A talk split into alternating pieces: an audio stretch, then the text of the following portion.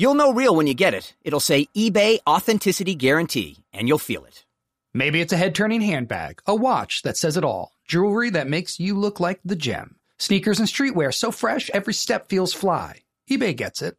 So look for the blue check mark next to that thing you love and be confident that every inch, stitch, sole, and logo is checked by experts. With eBay Authenticity Guarantee, you can trust that feeling of real is always in reach.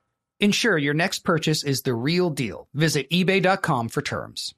Ever wanted to whitewater raft in the Grand Canyon? Take a pasta making class in Rome? How about a Chianti wine and food tour in Italy? If you're like me and said absolutely to all of these once in a lifetime travel experiences, it's time you book a trip with Get Your Guide.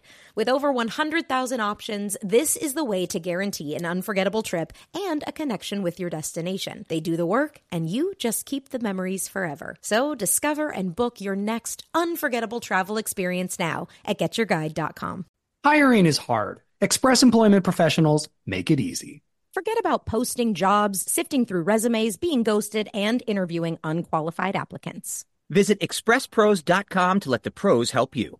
Express Employment Professionals is your full service workforce solution, connecting you with top talent fast. With more than 40 years in the staffing business, Express helps thousands of companies find great team players every year. And they can help you too. Go to expresspros.com to find the location near you.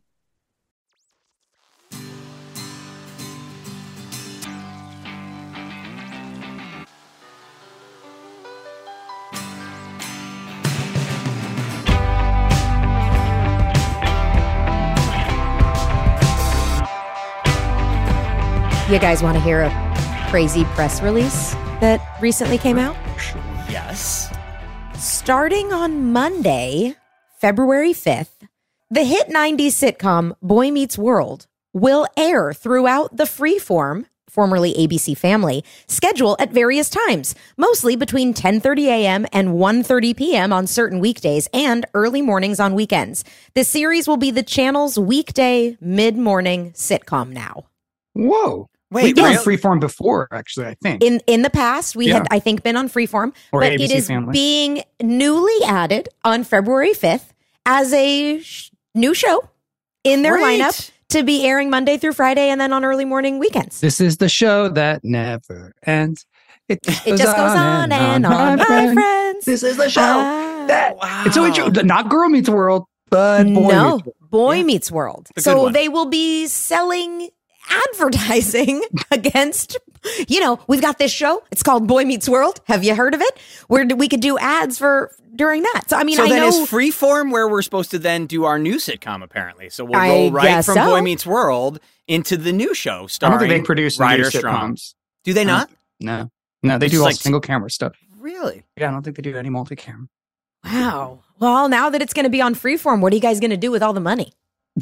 Huh? Oh, never That's- mind. Those four cent, four cent residual checks. I can't Oh, wait. uh, what are you going to do? It. What are you going to do with it? What are you going to do with it, Ryder? Hmm? You going to buy more books? More books Uh, behind yeah, you? I'll buy a book. I'll get some more Uh-huh. used books and uh, call it a day. Well, this is my free form shelf. good. That's good to know. My We- freeform shelf. Two books. This is this is the This book is the that shelf that freeform Freeform bought. This is the book that freeform bought. used book, used. Used. yes. Oh, yeah, it's a used edition. So uh, we got an email recently from Lauren C. And she wanted to say, first off, she loves the podcast and she loves all three of us so much. she said, I have a question though. There is something I noticed in the last episode of season three, Brother, Brother, when the whole gang is in Chubby's for Eric's goodbye dinner. When Alan steps over to ask Corey if he wants to say something to Eric, Corey responds that he doesn't have anything planned. But at the same time, we see Shawn pull a folded piece of paper out of his pants pocket. And I know, Ryder, you noticed that.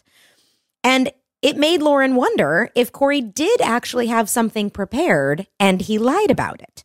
No comment is ever made about what the paper is, and Shawn never does anything with it except gesture to Topanga with it. So she just wanted to know what we all thought about it or if we even noticed it from a super detailed fan. Yeah, I think that makes sense. That that Corey that there were that Corey had a plan, and then based on how he's feeling, he Mhm. decides to bail on doing a speech, and then because then later in the scene he says, "Okay, I actually do have something to say," right? Right. So I think the idea is that they're all supposed to say something at some point. Maybe even Shawn's supposed to have his own. Spe- I don't know, but uh, pro- that probably Corey. And then the idea is that he doesn't want to do it because he's feeling so abandoned by his brother and abandoned Right. by Topanga. So he's in a horrible mood. So he decides not to do it when Alan asks him to. And then later in the scene says, you know what? I do have something to say and does this Okay, whole and like goes off the guilt cuff. trippy. Yeah. Speech. I thought it was just a grocery list. Hmm. that, that'd Milk, be my guess. eggs, Milk, eggs, celery. things he needs to, yeah. yeah. I mean, meat it, it, it, it's it's actually apropos to the episode we're about to talk about because I have no idea what I'm doing in one scene. Really? I, I watched it four times and I'm I could not see what is physically. I'm at the table with my dad and I can't figure out what my character is doing. It looks like I'm dealing Oh. with props and I've I I I, I can't figure it out. Oh, Freeze framed it. I went back. I watched it like five times. I was like, what am I? do- It looks like I'm painting something or working on a model. Like I have a paintbrush or a pen in my hand, and then there's this white thing on the table.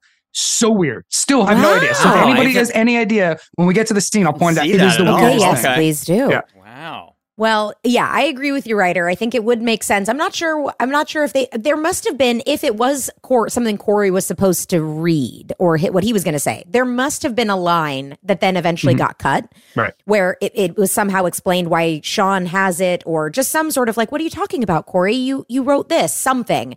That must have gotten cut. I have no memory of it, but I know that you did point out the piece of paper. You were like, "Did you guys see this piece of paper I have in my hand? What Yeah. is it? What do we think it is?" I'm sure So- there was a line. I pro- I probably had a line like Corey, do you want to give your speech Yeah. or whatever? And they just cut it and edited it. You know, I mean, so much Yeah. stuff gets cut Yeah. in the script stage, but also stuff gets cut at the editing stage. You know, Sure. especially when things are running long, because you can only account for so much in an episode. And then the laughs and the audience reaction Yeah. adds time. So in the edit, you end up pulling stuff constantly, like just little Yeah. lines. You're like, oh, that doesn't actually pay off. Oh, it doesn't matter. And I'm, I, I guarantee you that was one of those examples. Yeah, one of those I think. I think you're probably right. So thank you for pointing that out, Lauren. Uh, welcome to Pod Meets World. I'm Danielle Fishel. I'm Ryder Strong. And I'm Will Friedle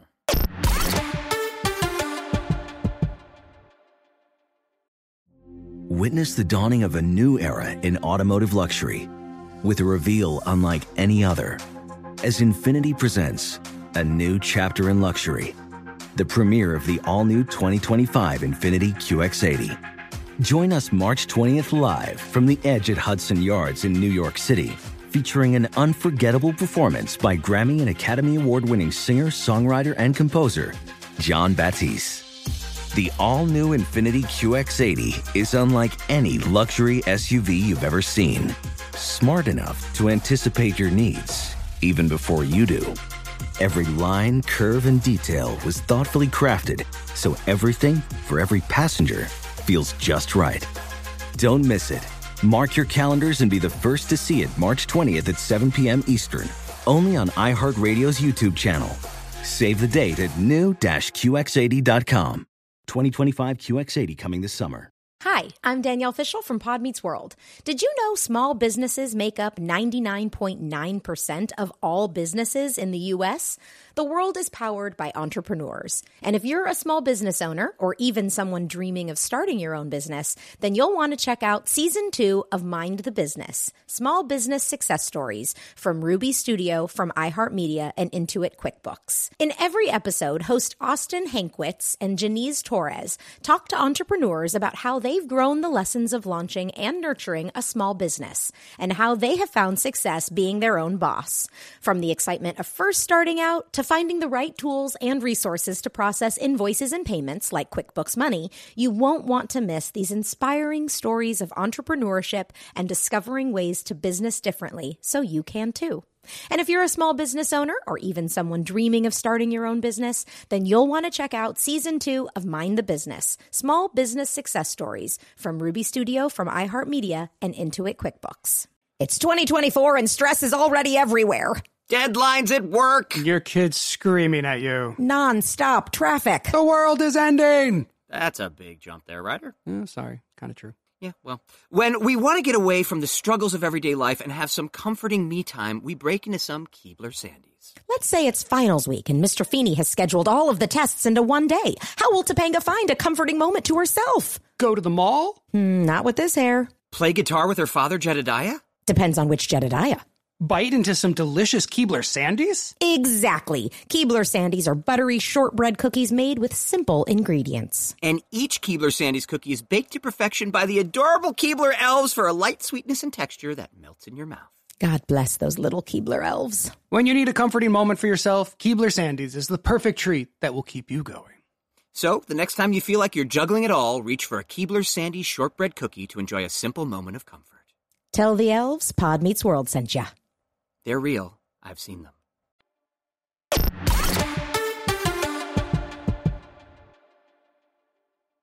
Today, we are recapping season four, episode four, Fishing for Virna. It originally aired October 11th, 1996. The synopsis At long last, Shawn's mother, Virna, has returned to town, but she's not quite ready to return home. And Corey learns to appreciate loved ones when the school's beloved lunch lady unexpectedly passes away. It was directed by Jeff McCracken. It was written by Matthew Nelson. Mm. Mm. Matty Nelson. Ah, I am. Ju- I continue to be amazed by Matthew Nelson scripts. Oh, you love I- this episode. Love it. Mm-hmm. Interesting. Do you not like it? I this was not one of my favorites. No, Wow. found this episode really, really weird. Just Wow. really, really. This is like solid. I mean, I just feel like season four is firing on all cylinders, and this one was this just was- continuing was the great tradition of very. like it wasn't bad. It was just very bizarre to me. A lot of the- really? a lot of the character choices were very weird. A lot of storylines that went nowhere. Um, it was very, yeah, very strict. I, I again, I didn't dislike. Wasn't like God. This episode was terrible. It just was very jarring for me. It was very, very weird. Yeah. Oh, I I cried first of all, cried 3 times. I absolutely love. I think every single moment of the script. Wow. I just love it. Yeah. I loved everything about this I episode. think this This- is a pretty perfect script. I, I think it doesn't. Yeah. There's no only thing that- balance. There's nothing was funny in the entire show. No, but I Um, don't think it was so it intended was- to. So yeah, I mean, Yeah, I agree. I it's a, it's a more dramatic episode, but I thought like in terms of everything tying in, I, I thought it tied up everything except for the um Frankie stuff. That was like the only kind of I slightly know. Frankie's random. stuff was uh, was But I random thought out of nowhere. funny. There was no no nothing for Betsy at all. What? I thought that whole thing was very strange. Where there was no but there's no resolution in any way, shape, or form. Oh no, Oh. him one person sitting down and eating breakfast with her, of which she's making a ridiculous amount of breakfast every morning with people running out, was very weird to me. Um, storyline. That's what the that's yeah, she's of the I- lunch lady. I didn't. What? No, I get. I got what they were going with it. right. It was just very odd. All of a sudden, the cafeteria being a giant cafeteria lunchroom, which had never existed before. A lot of it was very weird. Ben wearing a suit to the thing, but then not a suit at the end. Like a lot of it was. There were some really weird choices made in this. That some of them were very small, but really weird. Kind of like why that? Uh, yeah. Again, didn't hate it by any stretch of the imagination. Acting all on point. Um, Blake's amazing. The woman who played Virna was incredible. Uh, I thought Ben was good in the episode, but I thought a lot of the storylines were just very strange. Yeah. Wow. Okay, well, let's jump into it. Uh, let's go through our guest stars. We have Mr. Anthony Tyler Quinn is back as Jonathan Turner, but, but don't blink. Was you he? might you Was might he? miss him. He's Another in the weird tag. choice. There you go. There's Blake one. Clark returns triumphantly as Chet Hunter. Shareen Mitchell as Virna Hunter in her first of three Boy Meets World episodes. She has appeared on Melrose Place, ER, Charmed, and in the movie Out for Justice. Ryder, do you remember working with her or much about her?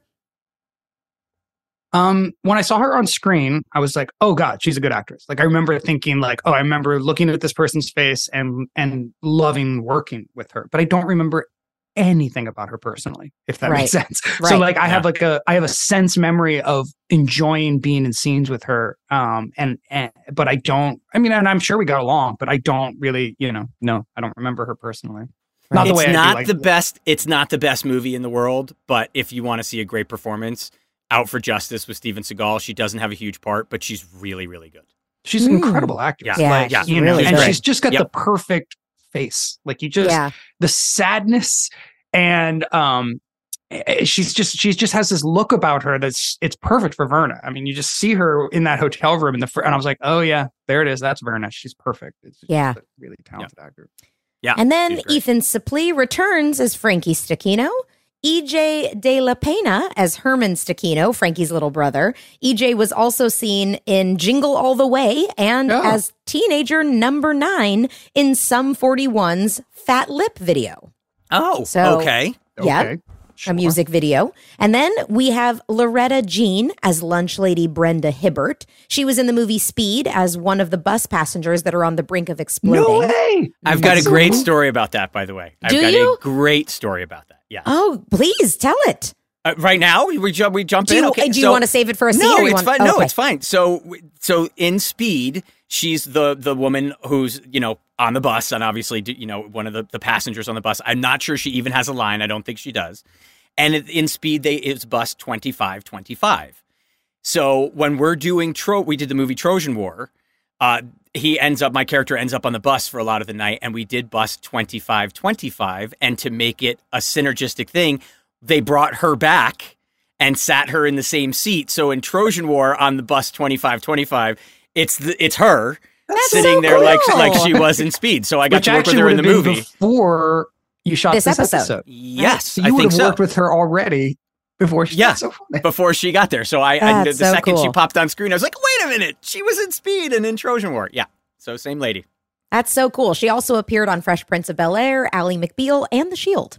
And then we have Mike Grief as Mort. He's a real, I know that face kind of guy, featured in movies like Liar Liar and shows like Home Improvement. Which one was Mort? Um, he's the guy who is, does the um, why can't I think of it? Um, Because I thought the same thing at the end. I'm like, which one was Mort? oh, lunch lady replacement. Okay, but he didn't have any. But he didn't have any lines, right? No, he didn't They have. Any, I don't have think he on- says They anything. probably cut. he must Okay. have. If he's accredited. Yeah. Because I thought the same thing. I was like, who had was lines. Mort? So yeah, they must have. He must have done something, and then they cut it out. Okay, gotcha. Yeah. Now, before we jump into the show recap, touching on the intro, Mm. We got a lot, I mean, a ton of emails from listeners, but I'm going to single out one now. David Castor, who told us that the shot of Ben, Ryder, and myself singing and playing guitar in the sky is from a season three syndication promo commercial for the show, mm. where we are all in a band. And Will is also there playing drums. In that clip, I still have my long hair and I am playing the cymbal. And it also has a totally unhinged song playing about Boy Meets World airing five times a week on Fox. So that's where that little clip is from. Mystery solved. Well, I we were remember in that shoot. Yes. In, How- for- we airing. We I haven't know. reached 100 episodes yet, have we? I think. Yeah, yeah. I don't. We hadn't. I. We must. We couldn't have reached 100 No, episodes. because yet. it wasn't until we No. reached 100 that we sold a syndication package. Season that would have been season. No, right? With season four, would did we? If No, we did season 24 five is always episodes on- hundred. Can we? Yeah. Let, I actually have the song. Let's play the song. Met a girl on a Monday. Tuesday I'm dead meat. Wednesday I skip attention. So Thursday feeds on me. Finally Friday I'm free.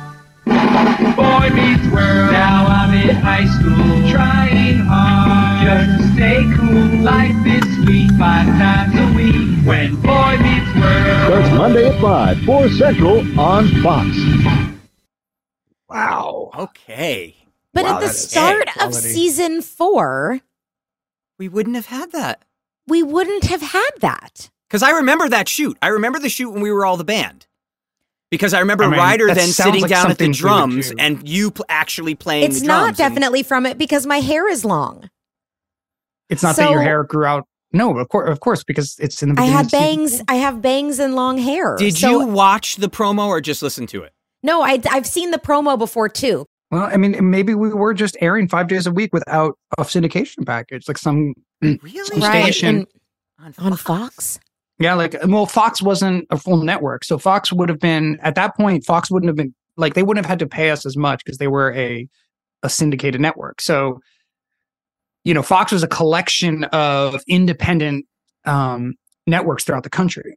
so affiliates. they could have were affiliates. Thank you. So Yeah. they could have they could have um, had us shoot a promo to then sell to the affiliates that wanted to buy our show for five. Right. Okay. You know what I mean? I also think So we weren't did a two band shoots. package.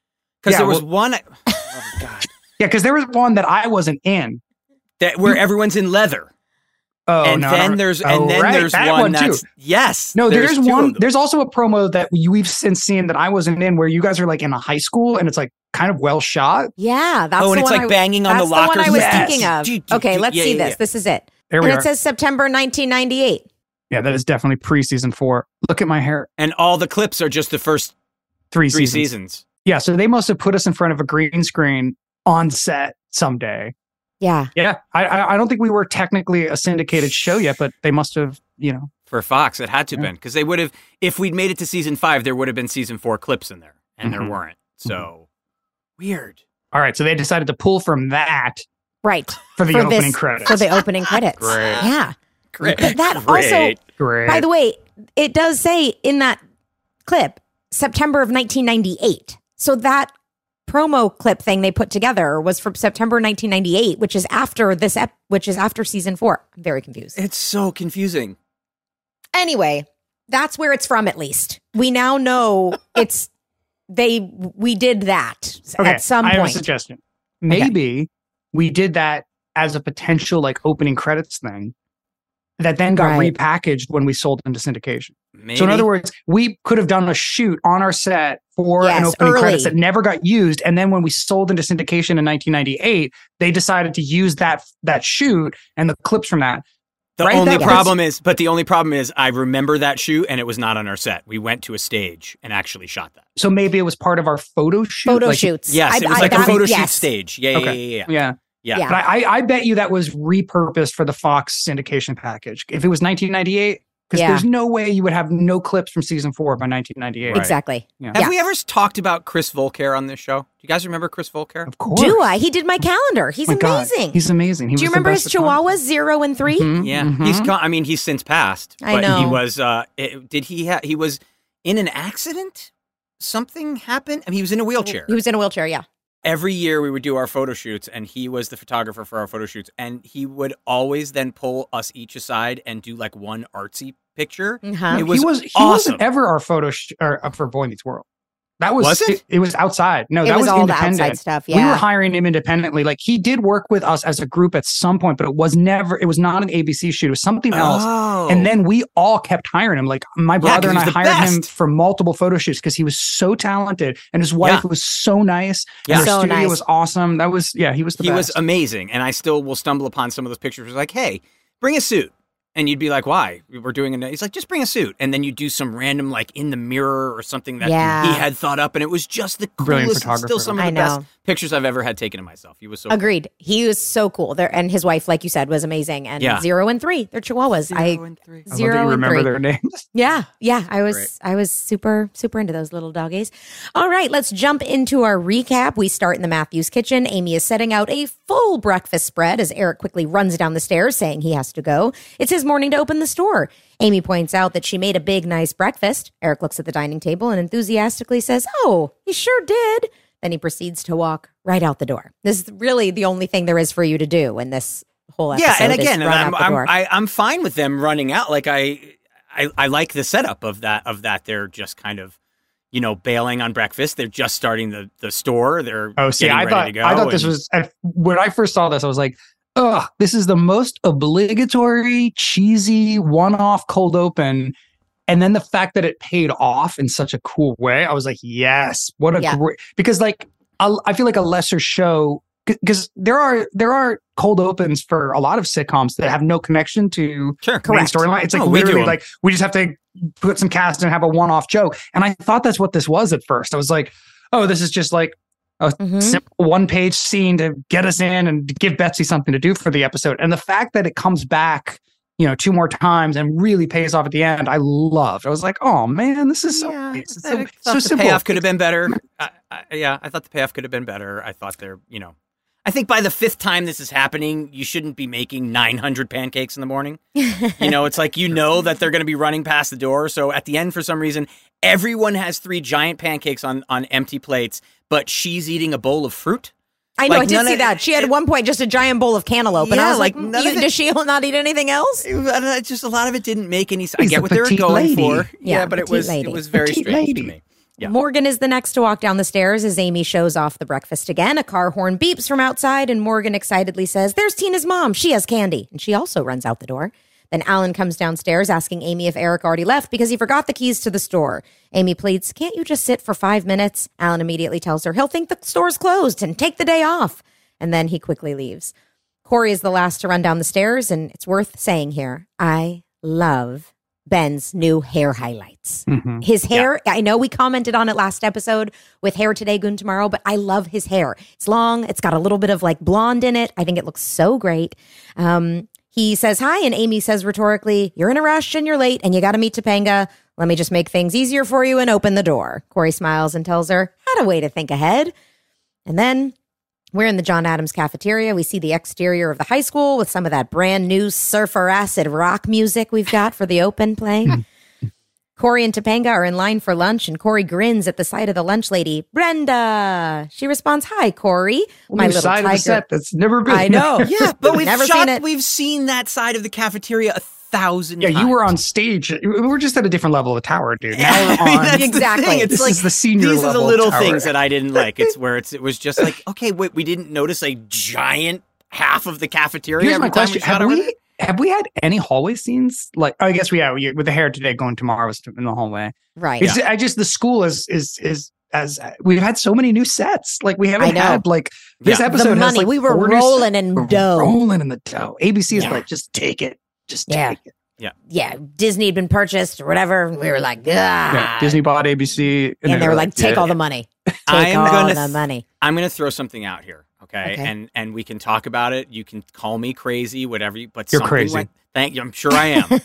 something went through my head where if you're going to do it with a character, this to me is how it should have been done. I, the Brenda the lunchroom lady stuff, I get it. I understand. It's the overlooked person. Totally get that. Makes sense. connects to uh, uh, Betsy If- in the morning with the breakfast. Right. I mean, totally nice. understand It that. works. Totally understand that. But if you're not bringing back Mr. Williams anyway, Just kill why Mr. not Williams. have it Mr. Williams that's killed? That's too. I think that would be too devastating for the audience, wouldn't it? Why? Really? Why?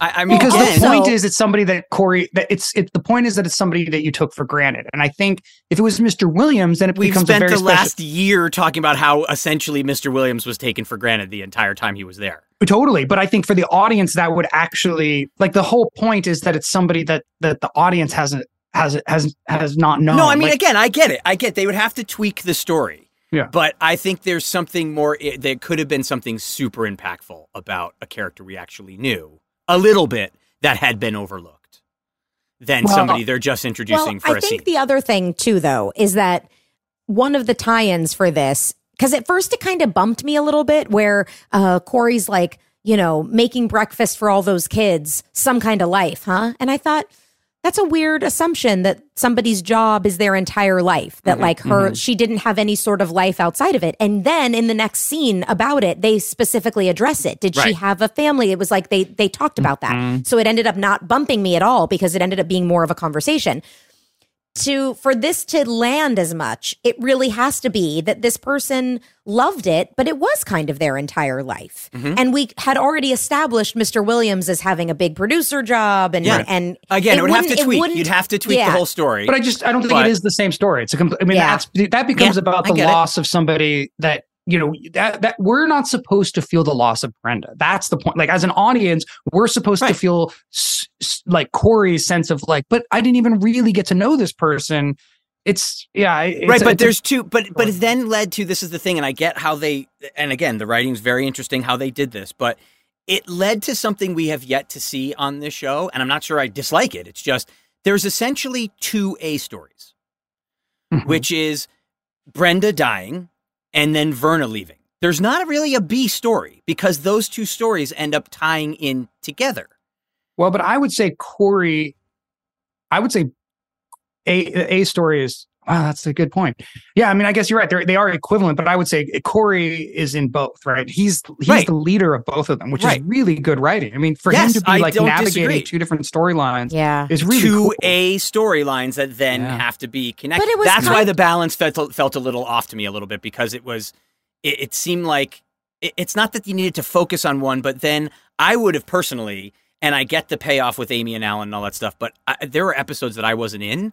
I would have personally either taken out Frankie and the little kid, which didn't make any sense, or take out Er- the whole storyline with Eric and Alan and, and Well, Amy and do that later. Frankie and Herman are literally there only for the misdirect of both times you think it's Virna. Both times there's a knock at the door, the audience goes, "There she Right. is," and humor. then it's not. I think they just needed laughs too because there's no humor Yes. otherwise. Totally. Yeah, no, they were it, like I, I agree with you about the balance, but that's that's only if you think of this as a sitcom. but it is. Uh, but I'm no, I know, but I'm saying like I think this episode is an example of Boy Meets World reaching, and I think you either like that or don't. But I I feel like this is it's it's interesting that Matt Nelson episode I didn't quite realize that um, because I was thinking of it in terms of Michael Jacobs.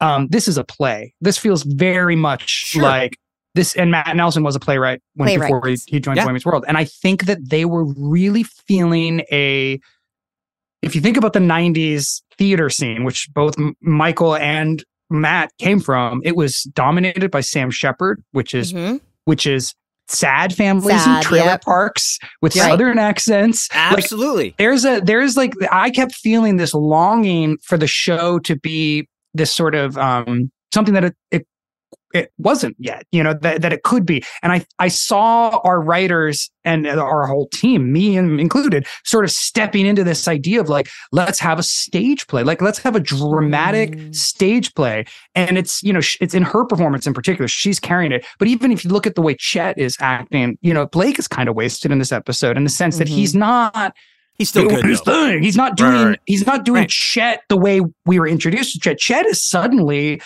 the sort of like sad patriarch of a Right. like a Sam Shepard play. And that was I was like kind of fascinated by it. It felt it did feel a little off, but I have to say, like, because of her performance, Blake's performance, and like all the stuff with the highway, like I feel like it kind of tied together. I thought it kind of worked. Yeah. Oh, again, I don't. off, dis- but if- I don't like it. disagree. But when you when you're coming into a show, when you've now got you open with a new character that's dying and a new stage, a new set we've never seen.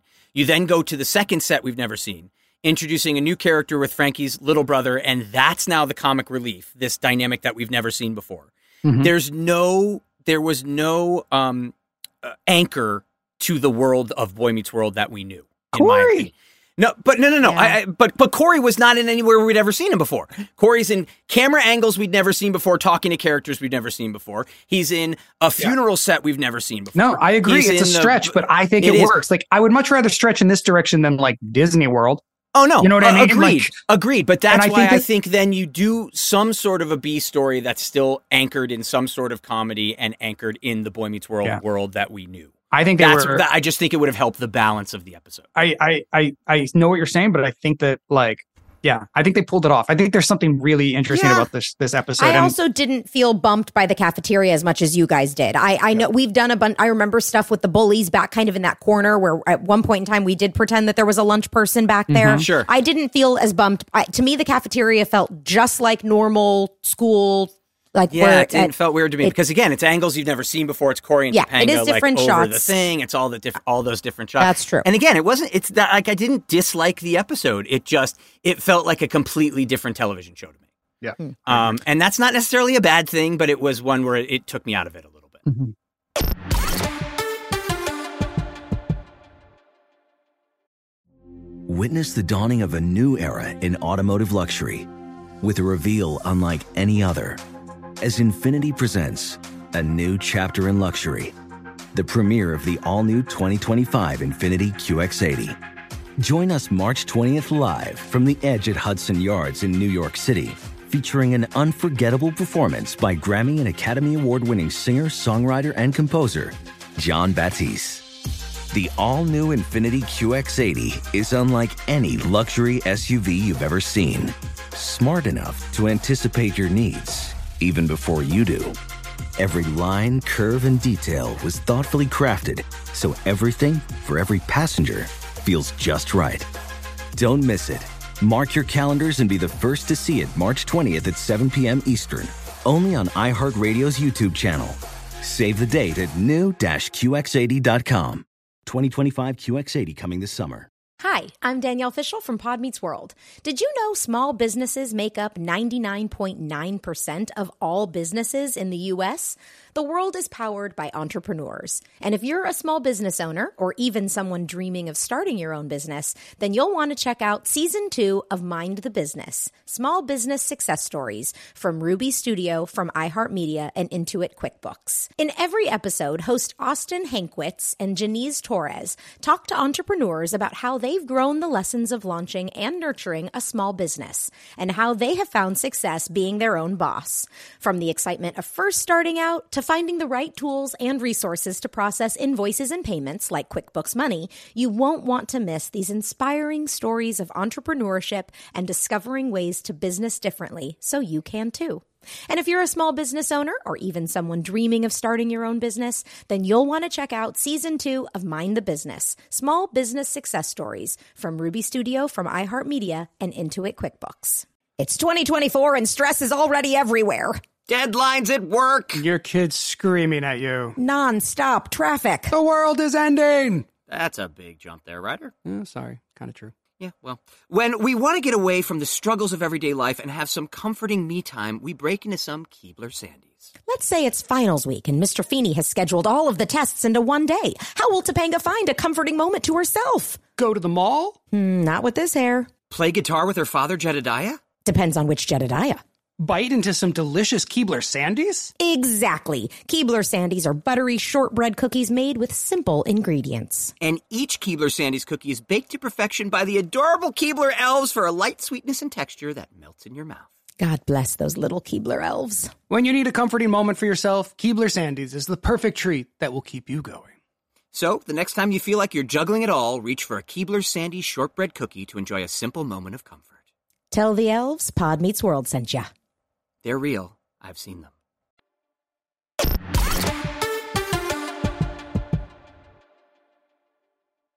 So she responds, Hi, Corey. My little tiger likes his gravy, doesn't he? He responds, Corey likes the way Brenda does it. Corey starts to narrate her every move. She builds a nice potato mountain, and then she turns it into a horrible volcano of doom. Topanga looks at him confused. He continues, Look at the lava running down the volcano. Run, peas. Hide behind the roll. He asks a disturbed Topanga, What? You don't see that? Topanga asks if there's any more cherry pie, and Brenda tells her she's sorry, but they're all out. And then Brenda realizes she accidentally hid a piece under And the I- now you just know she's gonna die, right? I mean, the, the second it happens, yeah, she's dead. She's special to not just Corey, but she's also super sweet to Topanga. This lady is. The only thing she's missing is the red Star Trek shirt. Like, oh, this woman's dead. Like, yeah, Oh. exactly. I was surprised. This is I directed an episode of Girl Meets World that was essentially this whole With the storyline. Do you lunchman, remember this yeah, with Cloris Leachman? Uh-huh. Uh, Girl Meets Pluto, I think was the name of the episode. yeah. And it was Does it was she it's die? a good It's episode. the same thing. Same thing. It's again Really? somebody serving food in Mrs. V, v, Mrs. Vo- Vo- um, uh, you guys ended up. You, it becomes uh, Topanga's. You take uh, yeah. Akowski. She's a Polish. It's a Polish Right. name, and she's Mm. running. It's Cloris Leachman. Uh, I got to direct Cloris Leachman in one of her last. That's cool. It was great. God Um, bless you. Yeah, she was a lot. She's so She- funny. Ooh, I love her. God love her. She flashed. She was in a movie with my brother when he was twelve, and she flashed him, Uh, yeah. Just lifted her shirt. I I was told a really incredible story, and I was told by everybody, uh, h- hide your hair. I'm sorry, what? H- hide your hair as much as you possibly can. She does not like women with good hair. Uh, just keep your hair away from her. And I was like, I don't understand. And then I heard a story, and I won't. I'll tell you the story, but I won't tell you who the celebrity is that it happened to because the celebrity I don't think has ever publicly told the story. So I won't say who it was, but on a show Cloris Leachman was on, the star of the show was in the hair and makeup room and was getting her hair done. And she had all of her hair over her shoulder. And Cloris Leachman walked up to her and was like, You always fussing with your hair and messing with your hair. And she picked up a pair of scissors No. on the, and just literally chopped Oh, a chunk of this celebrity's hair. And then they had to do extensions and the whole Yeah. thing. And, and I bet sure Cloris enough, arrested for that, didn't get yeah. fired because Cloris Leachman don't give a she does not. And I want then to be one of those old actors who just like walks in you'd and I'm have like, to be an actor, writer. You'd have to Yeah, be an actor. exactly. hey, I'll do it again. If it means I could be like 60 plus and walk on a set and be like, no, I'm going to cut people's hair. She was so, I mean, I love directing her. She was great to me. We had to have cue cards for her, but she was sweet and funny and you never knew what the day was going to bring in rehearsal. I loved it. Yeah, But yeah. it was fun. Oh. Anyway, yes, you're right. So there, there was a Girl Meets World tie-in to all this. Anyway, so not only was that, that, storyline recycled like almost beat by beat you know the fact that there's like old woman older woman who's like serving food disappears and the kid has to sort of come to terms with the fact that like i always took this person for granted. So like repeat that. The set the trailer set the the Shawn's house set is exactly the set when we did girl meets texas where like we did it went Oh. to Texas, which you probably don't remember, Danielle, because I I- think I were wasn't barely there. in this. Uh, Shiloh and I directed two episodes of Girl. It's the same living room. It's like the Oh, exact wow. same layout. Th- that one had a porch, but otherwise, I was like, this is crazy. Anyway, two things recycled in Girl Meets World that I'd never realized were recycled. So Shawn comes running into the cafeteria telling Corey he has a major problem. Corey, a la Topanga and Brenda, tells him, You never let me down, Shawn. Shawn asks a question we all wonder when thinking of the Boy Meets World timeline. How long has it been since I've seen my mother? Corey scoffs. You mean since she took her little vacation? Shawn barks at him. She ran away for a year. Deal with it, Corey. I have. Corey comments, and you're doing much better.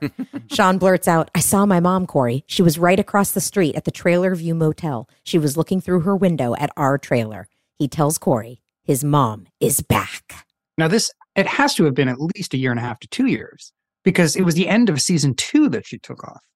Yeah. Right. So we had But a I whole guess He's they're- looking for her all season three. Right. All season. I think they're But just we, looking but we've at it already like, established that season three lasted way longer than a year because there was like, I don't know. Sorry. And because we had to don't jump the yeah, whole Boy World timeline. well, and Yeah, then there was the whole then there was the whole summer because Right. we, you know, you were- so yeah, I think it's it- been two years since Virna left, but mm. That was the summer where Shawn and Topanga were hoo- hooking up the whole time while Corey was gone. right, There. Right. exactly. As we all we all know that We set that up. Then we get emotional commercial strings going into the Hunter's trailer with an exterior shot. Shawn and Corey tell Chet the news. Chet is confused. He searched for her all last year over the United States, and you find her right across the highway. Shawn is positive it's her. Chet asks more questions. How long she been there? How does she look? When's she coming home? And this question that he asks, how does she look, could have been played so many ways mm-hmm. for comedy. Yeah. But I feel like the choice that whether it was Blake or he was told how to play it this way, I feel like it was a like a concerned line re- line read. Like, how does she look? Do you think there's ever a possibility? And you, we end up finding out later in the episode. It doesn't seem like it's being played that way at all. But my first thought when he read it that way was, are they trying to say like maybe she has a drug problem? See, it's funny. drinking Sue, problem, I would say. Sue asked if if uh, they were trying to imply as the episode went on that um, Blake had been physical with her. Right. Well, I think bel- when when Chet is dying, I make references to him having been drunk a lot of my childhood. Mm. Oh, okay, So I so do he was think a drinker. the idea is that he was the drinker, he was the one with the, Right. the, the the the substance abuse, and potentially I don't I don't think that he's been physical with her. That seems a little dark. It, the fact that Virna mentioned so many times, she never even says that he needs to be a better husband. He, her big thing is the father thing. She mentions like we were all unhappy. We were three people who were unhappy living under the same roof. And if I'm going to stay there, I need, I want to be a better wife and I want to be a better mother. But if I'm going to stay, I need to know that he also wants to be a better father. Right, which is what he sort of does through the course of this episode by looking at the photographs. He becomes more interested. he as a become right? and that's what she says she wants to see with her own two eyes that's why she's watching from across the way she wants to see is he really I engaged get that, and I think that's it was very interesting how they brought that up. But it, if you, and again, eh, families are families, but if they allude to the fact that Chet is a drinker, and she doesn't want to be around that, why leave your kid with that to see if the alcoholic becomes a better dad? Why don't No. you take your kid with you? i know the only thing in this whole episode that bumped me is when corey compliments her for being a good mother Right. i that bumped me because i was like let's not go too far you might say it's really great that she's come to the realization that she and she knows that she did the worst thing ever by leaving like Yeah. It's And they good save that it a you're little- self-aware and Yeah. yes for They sure save it a little with the letters she'd actually been writing Shawn the entire time. That But if you're going to leave, you take that kid with you. Thank you you. abandon your husband. You don't, You abandon, don't abandon your, child. kid. That's what I thought too. yeah, but I think that that's the point. Right, I know, think I that agree. she's Right. she's she's trying to be. I mean, that's what I love about. I mean, that's what I think Shawn's family offers that you know Corey's family can't. Yep. Right. Like the idea is that the Matthews are the platonic ideal of the American family. Like that. Sure, right. they, and, and and so to a degree that they can be flawed, they can't be like bad parents ultimately. Whereas Shawn's parents can be bad parents ultimately. And and I think that that that's sort of the, the a great dichotomy that Boy Meets World offers. And you know, this is why I think people come up to me all the time and are like, "You're you're the one I related to in the show," because I felt like I had messed up parents, or I, you know, even if I felt loved, they couldn't do it. They couldn't do their job the way they Yep. they knew that they should. And that's what I love is that.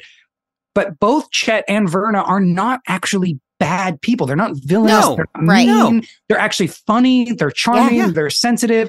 They just also can't do the thing that I think Yes. that's great. Like I Right, actually but they also, uh, like that. I agree if they'd written to that more, but it seemed like they wrote it in a way where they tried to make it towards the end seem like what she did was actually altruistic. I don't. Like, yeah, I I- left my son because it was the best thing for our family. And it's like, Right. no, you just ditched your kid.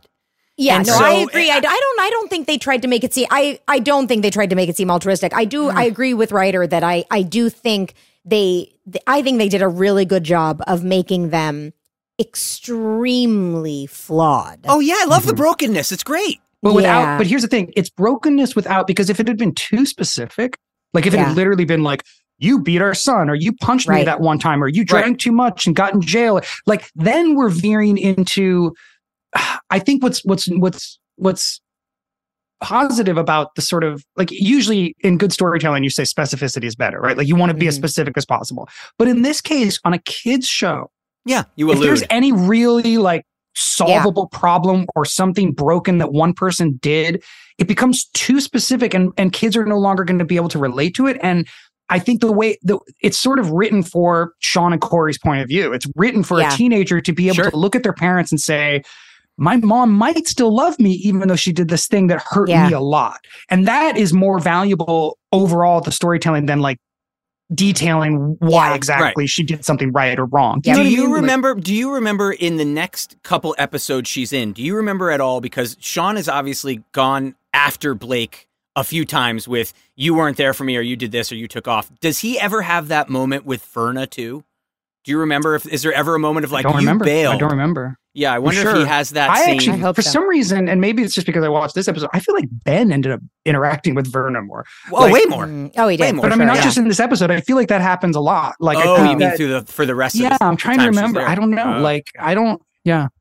Hmm. It's- like I'm- I wonder I'm- if he goes after her too, where it's like, you know, yeah, he was a bad father, but you you also took off. Yeah. Right. You know, I well, wonder it'll be if that interesting to ever see if that comes up. Yeah. So Shawn admits he hasn't gone over there yet. He's afraid he's going to chase her away again. And Chet assures him, You didn't chase her away. You're the only reason she stayed here as long as she did. Shawn feels touched by this and he thanks his dad for saying it.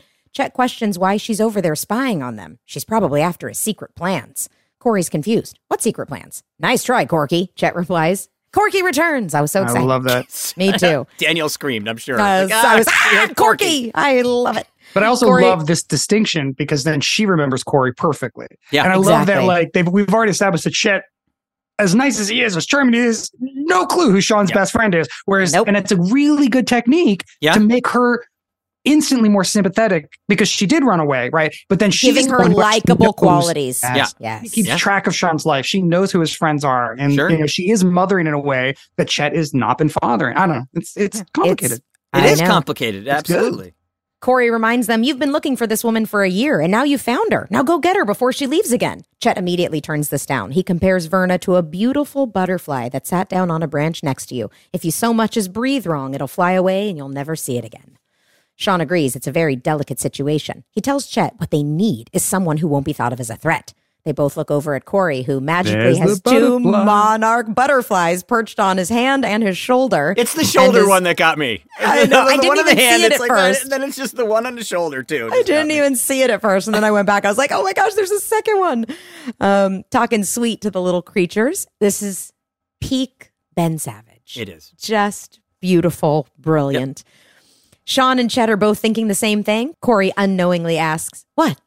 And then we're at the Trailer View Motel, another new set. Corey knocks on hotel room number 19, and Virna, new character reveal alert, answers. She says, Come on in, Corey. I've been expecting you. Corey asks her, You were? Yeah, she explains she saw him through the window, crossing the turnpike. Corey touches his heart and earnestly says, Then you know how lucky I am to be alive. Virna kisses his cheek. It's nice to see him. He's growing up to be real handsome. And then I love this moment because Shareen, the actress, notices that she left a lip- lipstick, lipstick mark Yep. on And she his washes- cheek. she wipes it and off she his cheek. reaches Yep. over and she wipes sweet. it off his cheek Total because naturalistic acting moment. Yep. Just real moment Yep. where Yep. she also knows if I don't get this lipstick off his cheek, it's going to screw up continuity, and it's and it's a maternal thing Yep. to do. It worked so perfectly. Very it's present genius. actor. Yep. Love it. Corey awkwardly explains, Look, I- I'm just here to tell you on behalf of them. And then under his breath, he says, Couple of chickens, which I thought was great, that they miss you very much. She tells him she misses them too. Corey questions, Well, if they miss you and you miss them, then why aren't you guys together? And she sighs. She could just go over there for a big emotional reunion, but after five minutes, then where would we be? And Corey answers, You'd be a family. Virna shakes her head, saying, No, we'd just be together. I left because we were three unhappy people living under the same tin roof. Just being married doesn't make you a good husband and wife, and just having a little boy doesn't make you a good father and mother. I love this stuff. I love Yeah, it. it's great. It's great. It means um, so much more with Chet too. When you remember, which is something that is used as a joke, but it's part of the continuity.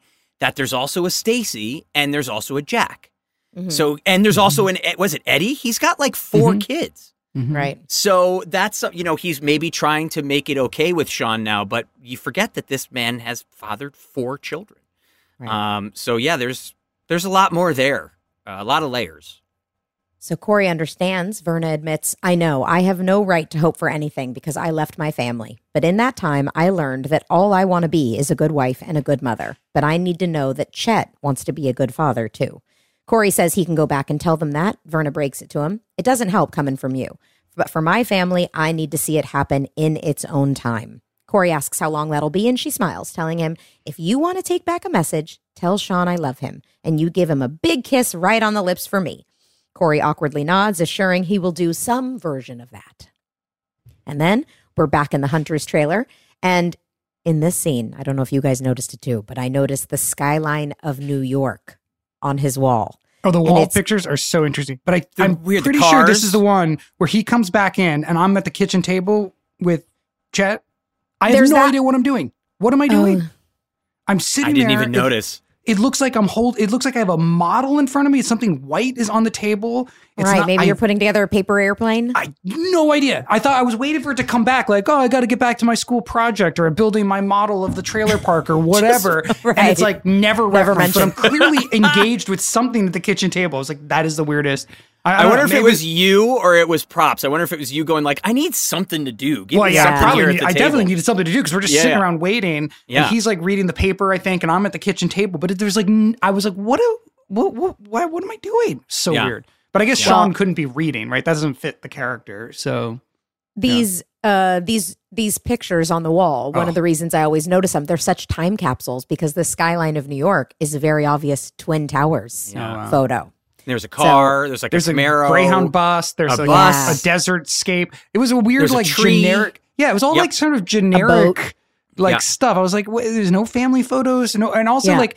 I don't know. It felt like Chet would have a little bit more of his own personality in there, like a little. I don't know what, but like Yeah. in, in Dogs general, playing I feel like poker. the, they dialed back the Chetness of this entire episode. Um, Yes. and Blake, I can tell that Blake is, you know, I mean, he he. I remember him telling me that like he felt changed by the experience of Boy Meets World as an actor, um, Mm. because he had never done.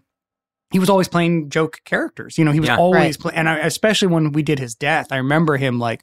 You know, giving me a big hug and being like, "This has been a life changing. Like this has been so Mm. great to to be able to act with you." And and and I could feel him in a good way uncomfortable. Do you know what I mean? Yeah, Like Yeah. in a way that that like Chet is not used to this, and I think Blake wasn't quite used to it as an actor. Yeah. For these kinds of scenes to be having to like have these conversations and and and look an actress in the eye like her, and you know, it's just it's good. It's like Yeah. again, I feel like we're stretching in a way that is weird for sure. Um, but I, I I know where it's coming from. Do you know what I mean? Like it's coming Yeah. from the play the play tradition that the And theater I love that. I love Yeah. that. I still think would like to have had a little bit of a Boy Meets World anchor to it. Yeah. That's all I'm saying. But here's the other thing. Uh, Logistically, is that the trailer that you grew up in? She took off with that. Did Chet ever get that back? And Because then you this. would we just don't be- know yeah. because I, Yeah, so there don't wouldn't be family photos. Like it would just be like th- they moved Generic into photos like another trailer Right. at the at the trailer park. Right. Um, if he didn't get, I can't remember if he says he got it back or not. I mean, none of it makes any sense because the real the truth is when people live in a trailer in a trailer park, you're talking about mobile homes. They're like Right. prefab homes. Right. They're not they're not built on wheels most No. often. Like they're usually just like like the way this looks. You know, at, Yeah. it, it, they're they're not ready to roll. They're actually just prefab I think homes. And actually there are wheels. Yeah, sometimes there are. Sometimes, there there are. but You not live in an like- RV. Not most of the time. we like, apparently we got a lot of Instagram comments from people saying that Chet did get the trailer back. He There did, was okay. apparently at some point some other people heard we did not remember it, but that there was like a throwaway line about him getting the trailer back. Okay, might be when he was on the phone at the gas station, Maybe, yeah. something like that. Okay, so it so it is the trailer. Gone. So the idea, the fan theory is that it is the original trailer. So is this the first time we saw this trailer? Have we I think seen so, yeah, inside the inside, Okay, no. this is the first time we saw the inside. Okay, got it. So Chet and Shawn hear angry car horns just as Corey angrily pushes his way into the trailer. Eight lanes and not one stinking island. You got to be Moses to get across that highway. Great ben is just this on recurring fire. bit I love. And again, Ugh. this feels very theatrical. Like the idea of having an off-screen Yes. action sequence that you just reference with dialogue and keep referring to, and then it becomes a joke, and then it becomes kind of a metaphor. Yes. That's great writing. I love I love it. I would have added too. more car horns. I would have Yes, I added like the, the car, the screeching and the car horns, Right. and then him coming like all disheveled, like oh, oh my but, god, but was when, almost when, when Frankie is like saying goodbye and giving off his wall, Oh, I hope just that I'm love the- not. The, idea of this like terrifying Frogger freeway right outside the door. I So- love it. So brilliant. I know. It's so good.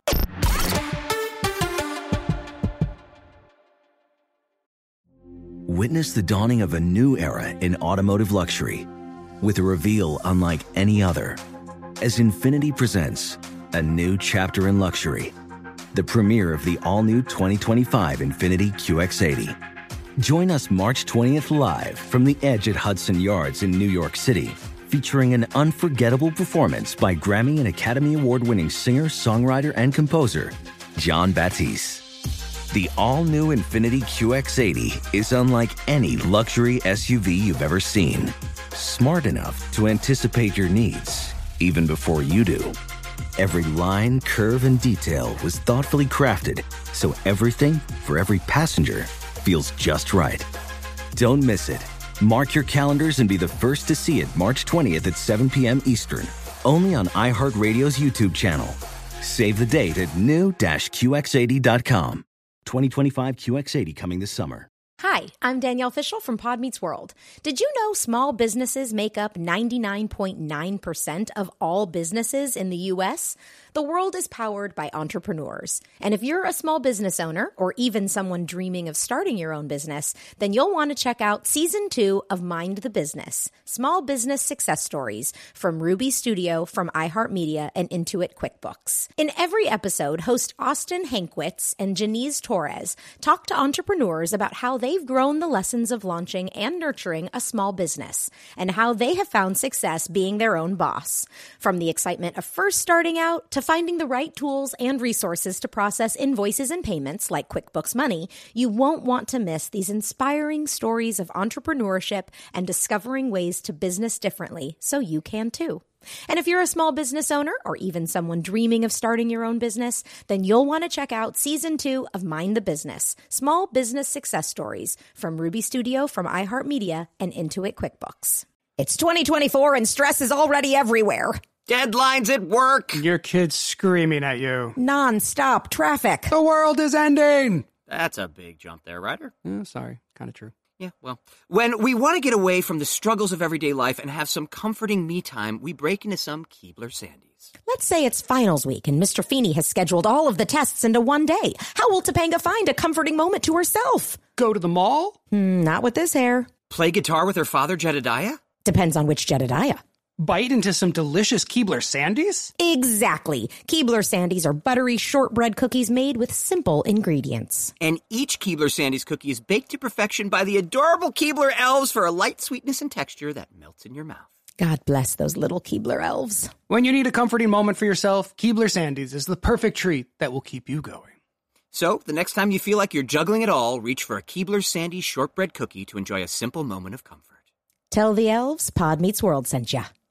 They're real. I've seen them.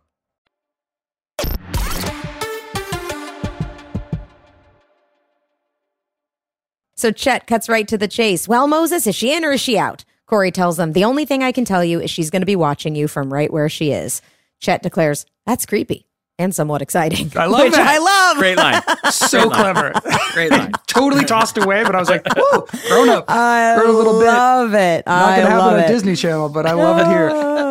Shawn asks, What now? And Chet answers, Guess we should stand next to the window and try to look appealing. They get real close to the window and force a smile, arms around each other, trying to get her attention. And it's. And you're right. There are awkward camera angles in this episode, Yes, and this is one weird. of them. The like the, Yeah. cer- the outside of the trailer, But I and the, is the love idea that we literally turn towards the cameras and the windows right there. Yes. So like, Yeah. yeah, felt very close, right? Felt like we were a little too deep into the set for I don't know, Uh, but I mean, fine. but it is a trailer. So you figure, how deep could it possibly be? right. You know, Right. it's it's not going to be it's not going to be a house. It's not going to be the Matthews I where guess you we, have I just wish we had taken a step towards the cameras and then moved off camera and then you cut to outside. Something about it was just awkward, but you know, whatever. Any- anytime sitcoms try and do fourth wall stuff, it gets weird. Yeah. Well, I I thought this was so cute, and I hmm. love the Oh, the little smiling in the smile window. you the next do. one, the and, next scene, us oh, smiling is great. And the Yeah. way Blake does a little like The is just I it I, I I loved it. So then we're back at John Adams' cafeteria. Topanga wonders where Brenda is. She's never been sick a day in her life. Corey, back in a collared shirt, tight jeans, and a structure belt, thinks she's probably playing hooky. Topanga asks, "Where would a lunchroom lady play hooky?" Which is just a weird thing to ask. I she would play hooky where everyone else plays hooky, which is at the Topanga Mall with an ice blended, shopping for bras at the Topanga Mall. Like that's yeah, that's where she would have what been. everyone does. The that- 3,000 miles that- to uh, from Philly to Topanga Mall. is that just me? That's just hmm. you. Interesting. Well, Feeney walks into the cafeteria asking for everyone's attention. He informs the students that Brenda Hibbert, their lunchroom lady, Steve has passed Hibbert. away. Yeah. Steve Hibbert. It's our who's joined our staff this year, I think. So he Yep. was a new writer right. on our they show. used his last name. the great writer of Chick Like Me. And again, not to not to do the things that we did all. I know people were getting sick of us talking about why Alex wasn't on a writing visit, but Tony Quinn is obviously in this episode. Why not throw him into the cafeteria scene You're right. or two? Uh, he's They there. probably did, man. I mean, there's so much dialogue in this episode. They're just cutting. Yeah. But I mean, They if do- he's just if he's just Yeah. there, just I put know. him there. I don't know why standing he's next there to in the Feeney. tag. I mean, he, I there's no reason for it. No reason for it. Honestly, Either put him in that's the episode probably a don't. favor to him. Eh, The fact that he's not there, if he's not going to speak, the fact that he's Then not in, him in that's the last probably a favor to Don't him. put him Well, but he has a last scene. guaranteed amount of episodes. probably. Exactly. They're, they He's were probably guaranteed like nine out of thirteen or whatever. You know, whatever. Then the, put him the in nine episodes. Then actually put him in nine episodes. Don't put him in for one line at the end of a tag. It's like, come on. Yeah. So No, Corey's in disbelief. Mr. Feeney, she was just here yesterday doing the lava on my mashed potato volcano. He apologizes and asks for a moment of silence in her remembrance. Everyone bows their heads and closes their eyes. Once the moment of silence is up, the students go right back to their daily routine. Corey is still rattled. Feeney starts to walk away, but Corey stops him. Aren't we going to do something here, like have an assembly or a ceremony? Feeney pats him on the shoulder. No, there's nothing planned at the moment. Corey and Topanga are both rattled. Back in the lunch line, Corey gets served his mashed potatoes from a tatted man. He's possibly even an inmate. I don't know. He's No, taking the Brenda's place. Did you notice, by the way, this poor woman passes away. There's nothing planned for her, and yet the blood drive is still going on. there are two two posters behind everybody. Yeah. blood You know drive what? is still happening. No matter what, I don't know what happened to her, but she did not you need did blood. not She need didn't need transfusions because we've There got was plenty plenty. of blood at John Adams' side. So there's no gravy lava flow. Corey is shocked. It's a sad scene. This is um we give a lot of flack to Corey when we think he's unlikable. I find Corey so likable Yeah, very sweet in this episode. this whole episode. Yep, I agree. Absolutely. Yep, This I He agree. is and at every step, he is caring, concerned, questioning. Yep. I even love, I wrote it later, when Virna does ask him for his opinion. Mm-hmm. It removes any possibility that anyone could say he's overstepping his bounds with Yeah. the with the Hunter family. The fact that she says, "Well, you've been watching us for a while now. What do you think?" I, this is truly makes me love Corey. Everything about this episode, Well, I I love would- Corey. I would s- I would say this is probably Ben's best performance. So great. s- since season one, and Yeah. I think maybe the best performance ever. I, I and it really starts in the next kitchen scene after this. Mhm. I I was like I wrote down, oh my god, Ben is killing this scene, and then Yeah. it just kept getting better and better, and that like his stuff with Vern in the hotel like as the episode end I ended up I was like this might be Ben's like greatest performance of Boy Meets World history. I think he It's is really so great. good. It's, it's not just the writing; it's Ben's Yes. performance. It's Yeah. phenomenal, and Yeah. his balance between those like goofy Corey moments. we- We've already seen a Mm. couple of them, and then his ability to thread the needle of sentimentality, like. Because it's a very sentimental episode. Totally. It's very full of expositional dialogue. Everybody's just sitting around talking about how they feel and analyzing Yep. themselves as characters in that very Boy Meets World way. And that's hard to do. And Ben nails it in this Yep. episode. And I, I Couldn't think agree you know more. part of it is that he really responds to the actors that he's working with. They just have Yeah. a chemistry, Yeah. but he is so solid, so solid. It's Well, the thing his- that's interesting is at the end of the day, with everything going on, it's a Corey episode. yeah, Yeah. which is which it doesn't it shouldn't be and it's it but it is it's a corey it's corey finding new things but it is the anchor that you need. It is Yeah. like you had said. It is. It Yep. does feel like he's the thing that anchors you. Yeah, no, it reminds you this is Boy Meets World. So Ben was great. then we are back in the Hunters trailer. Chet and Shawn are still standing by the window. Chet says, "This looking appealing is starting to hurt my face." Shawn reminds his dad, "They just have to wait." Chet declares, "I don't wait well. I say we get her. You go around the back so she can't escape. I'll steal her tires." Chet tries leaving, but Shawn blocks him. You chased her across the country for a year, and that was no good for any of us. Chet questions, What do you mean, any of us? Shawn admits, It was bad enough losing mom, but I figured at least during that time, you and I could have gotten to know each other. mopey, Chet. mopey, mopey, Shawn. I don't think you're mopey. Oh, I hate he's a little this. mopey he's a little mopey. mopey It's these think moments. It's the you're guilt mopey. trippy, like, and then you don't love me. It's like just it, like the, the second it becomes about the letters, I'm like, great. Now I have like an actual thing to say. Like, look, here's Yeah. where mom did that I you didn't do, and like. I- When I have an objective in the scene, it's fine. But when my objective is to just give puppy dog eyes and like I do don't that think weird thing with my objective. mouth, Your I am hating it. I hate it. No, I'm just writer. like, stop, writer. That's not your objective. Your objective is listen, I'm really happy you're back, but can we have a dialogue about the fact that you left? Like he, Chet's all about Virna and I'm chasing her and let's, we got her here. What about you? What about no, you? I love that, but I want as an actor to have a, a real objective. Like if my objective is to just look somebody in the eyes and make them feel bad, which is what often happens with Shawn, me as an actor playing Shawn, which is both a fault of the writing sometimes, but mostly it's a fault of my acting. It's just bad. It just feels like, oh God, slap the kid. Like I don't know, like no. or just like let him go cry. Like why? Like why are you making it everyone else's problem? Whereas when I go and grab the letters and I'm able to say like, here, here's a, th- here's a, you know, then I have like concrete, actual objective. Like I'm trying to show you something and get something from you. I don't know. And, and, you know, of course, I'm super. You're too hard on yourself because also you say the same thing basically like three times in the scene, which is my Mm-hmm. point that your real objective is to not let him weasel out of the answer. Right. And you go at the end of the at the end of the scene, you flat out say, "Why didn't you want to stay, dad?" Mm-hmm. So to me, you bring it up and he goes, "Hey, I made the decision that school was best for you," and starts to walk away. And you go, "No, no, no, no, come back. I want to talk to you about it again. Look what mom did." Yeah. Because even if you had to leave, look what mom did. See, and even goes, the way "Yeah, you're yeah." saying that is better than my performance because, like, I I feel like I feel like I, I feel like Ryder the actor is aware, like, what you're because like I, what I wrote is like asking rhetorical mopey questions. And, and and and because I know that the scene's going to end before I'm going to get an answer, and so you can see me as an actor telegraphing to the audience, I want to ask my dad this tough question and nail him to the wall, and that's the whole point of the scene, as opposed to, hey, dad, can you answer me? Can you tell Yeah. me what the hell? I'm not playing it that way. I'm playing it like I want you to know that I feel bad. And like that's just a different object. That's just bad acting as opposed to being like, can you answer me?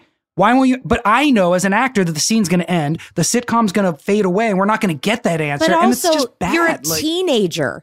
You're you're talking from the perspective of a 44, 43 year old man who Mm-hmm. can say, listen, dad, I'm not, le- this is the day.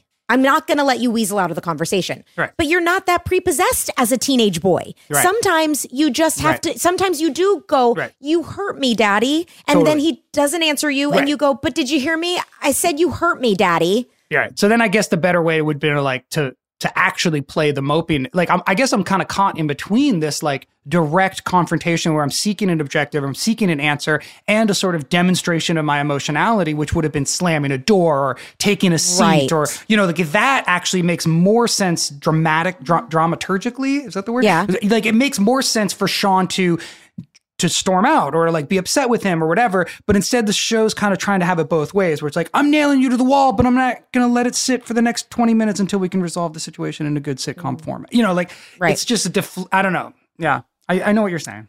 I I loved it. I felt like I got it. I knew what you were doing. I knew that there was this is the this is the way teenagers demand when they Mhm. know that they don't really it's hard to demand from a parent when you're a Right. teenager. You don't feel like you right. have power. And so the way I demand is I keep saying I keep repeating myself until you maybe show me that you're going to give me an answer or not. So I I liked it. I I so I just think you're too hard on yourself. But okay. Uh, Chet laughs this off, saying they know each other fine. Shawn tells him, If you knew me at all, you would have known not to leave me or at least taken me with you. Chet gets defensive. He wanted to keep him in school, and besides, he called every couple of weeks to check up on him. And Shawn nods, Yeah, every 23 days, like clockwork. Chet makes the excuse that he was out of state. Maybe Candice Bergen can make all those long distance phone calls, but he can't.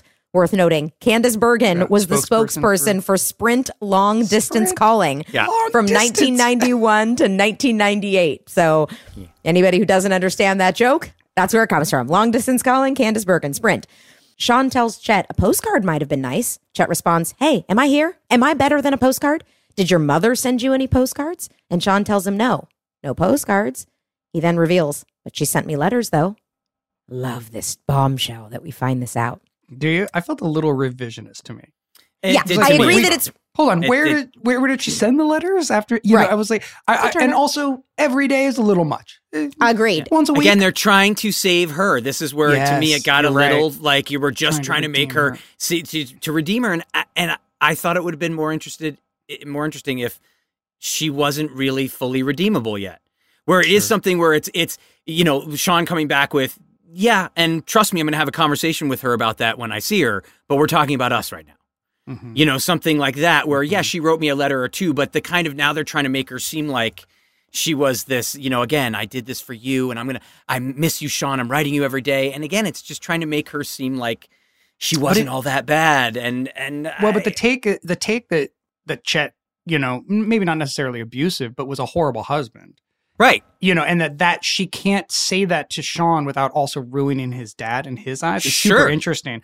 So it's yeah, it's it's so it's, it's very it's a- complicated. It's tricky, you know, in a It is. sitcom format. It How do you so is. basically show a dysfunctional family without actually making all the characters unlikable. That's the challenge of this episode, right? It's Right. like you have to want Shawn to want Virna, Virna to want to be back to Shawn, but also have a complicated family dynamic where none of that's possible. Like, Right. Right. Ooh. Right. I didn't, Ooh. but the whole, uh, I've, she's written me a letter a day. Since I liked left. it. It's like, okay. I, yeah, I'm hook, line, and sinker for the entire thing. I like it. I agree that one a day feels like really One a day is too much. Yeah. One a day's a little too much, but still, I love it. I love that that Shawn hasn't Has the been box. Yeah. has the box, has saved them all. Um, So It she also- knew when he went when she knew where to send the letters. She knew when he went to Turner. She knew when he was at Corey. She knew when he was she really had Come an on. eyeball from Yeah. across the highway. The whole time, I don't know. I Yeah, don't know no. where she was, but yeah, I, I, I know. Maybe he didn't receive one every day. Maybe she wrote one and then wouldn't know where he was for a while, and then would find out uh, this is where he is, and she'd mail thirteen of them at a when she knew, and Yeah. he would then get them all. We don't know, but it, all I'm saying is none of that bumped me, even if I think it's a little obsessive, I, or, I, or a little too much with the everyday. I yeah. love it. I, I still just love it. So Chet is surprised. How many letters? Shawn tells him one every day she's been gone. Chet laughs, thinking it's a joke. Shawn grabs a box filled with letters and slams it against Chet. They say she loves me, that she thinks about me every day, and how sorry she is about leaving, and she hopes that one day I'll understand. And I got She up. took mm-hmm. their house. I know. she took I s- where this kid lives. But imagine I if he was a He drunk who like bankrupted the family. Like then it might Then make you sense. grab your kid and you take off. pull him out of school. Pull him away from his family. Absolutely. If you're going to take the kids, she took his home. She Mm-hmm. didn't just leave. She took his bed. She took his clothes. She took Yeah. every possession Well, this she had a kid pain pill had. problem. You don't Exa- understand. She but had her. yeah.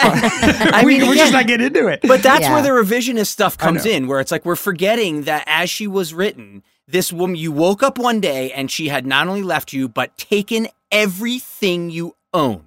Mm-hmm. And now they're casting a great actress and they're trying to bring that back. But, but Mm-hmm. no, actually, she wrote a letter a day and she didn't. No, don't do that. Make her that complicated lady who took your bed. Right. Like that's that's a big thing where now all of a sudden they're trying to sitcom it up to me. Yeah, well, it's also, they- it's also interesting that I mean, I, yeah, I, I- you're right. I can't wait to see if Shawn ever confronts her because That's what I wanna Because this episode is about Shawn confronting Chet, which is such a weird little sleight of hand. Yeah, you're right. But it's a good sleight of hand because it's exactly Virna's POV. Is Right. it it Shawn is doing Virna's work Mm-hmm. without even knowing that that's what he's doing.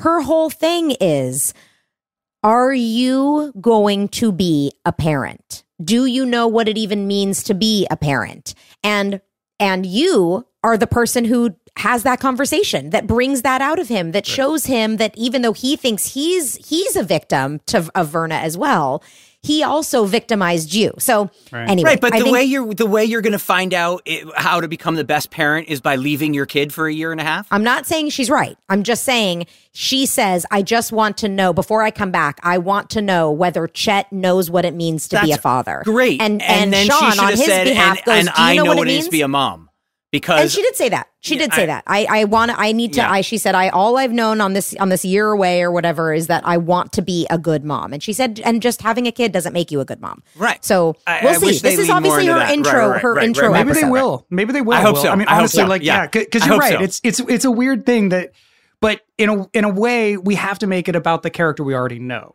Right. Which is Chet, Sure. right? Like, like Sure. if we're going to redeem a character, a parent figure, let's redeem. Let, let's have it be uh, the one who we already know. Love that's- that. Yeah, Love that. but look how much we're talking about. a I know. No, it's sitcom. great. It's Like, great. think about this. That's what I mean. It's like we're tr- cramming a Sam Shepard play into Yeah. uh, and and Corey. I mean, Corey's the one. Like we haven't even talked about what he's going. It's Yeah, there's a lot, no, man. It's, again, there's a lot, a lot going on. There's Yeah. a lot So going then on.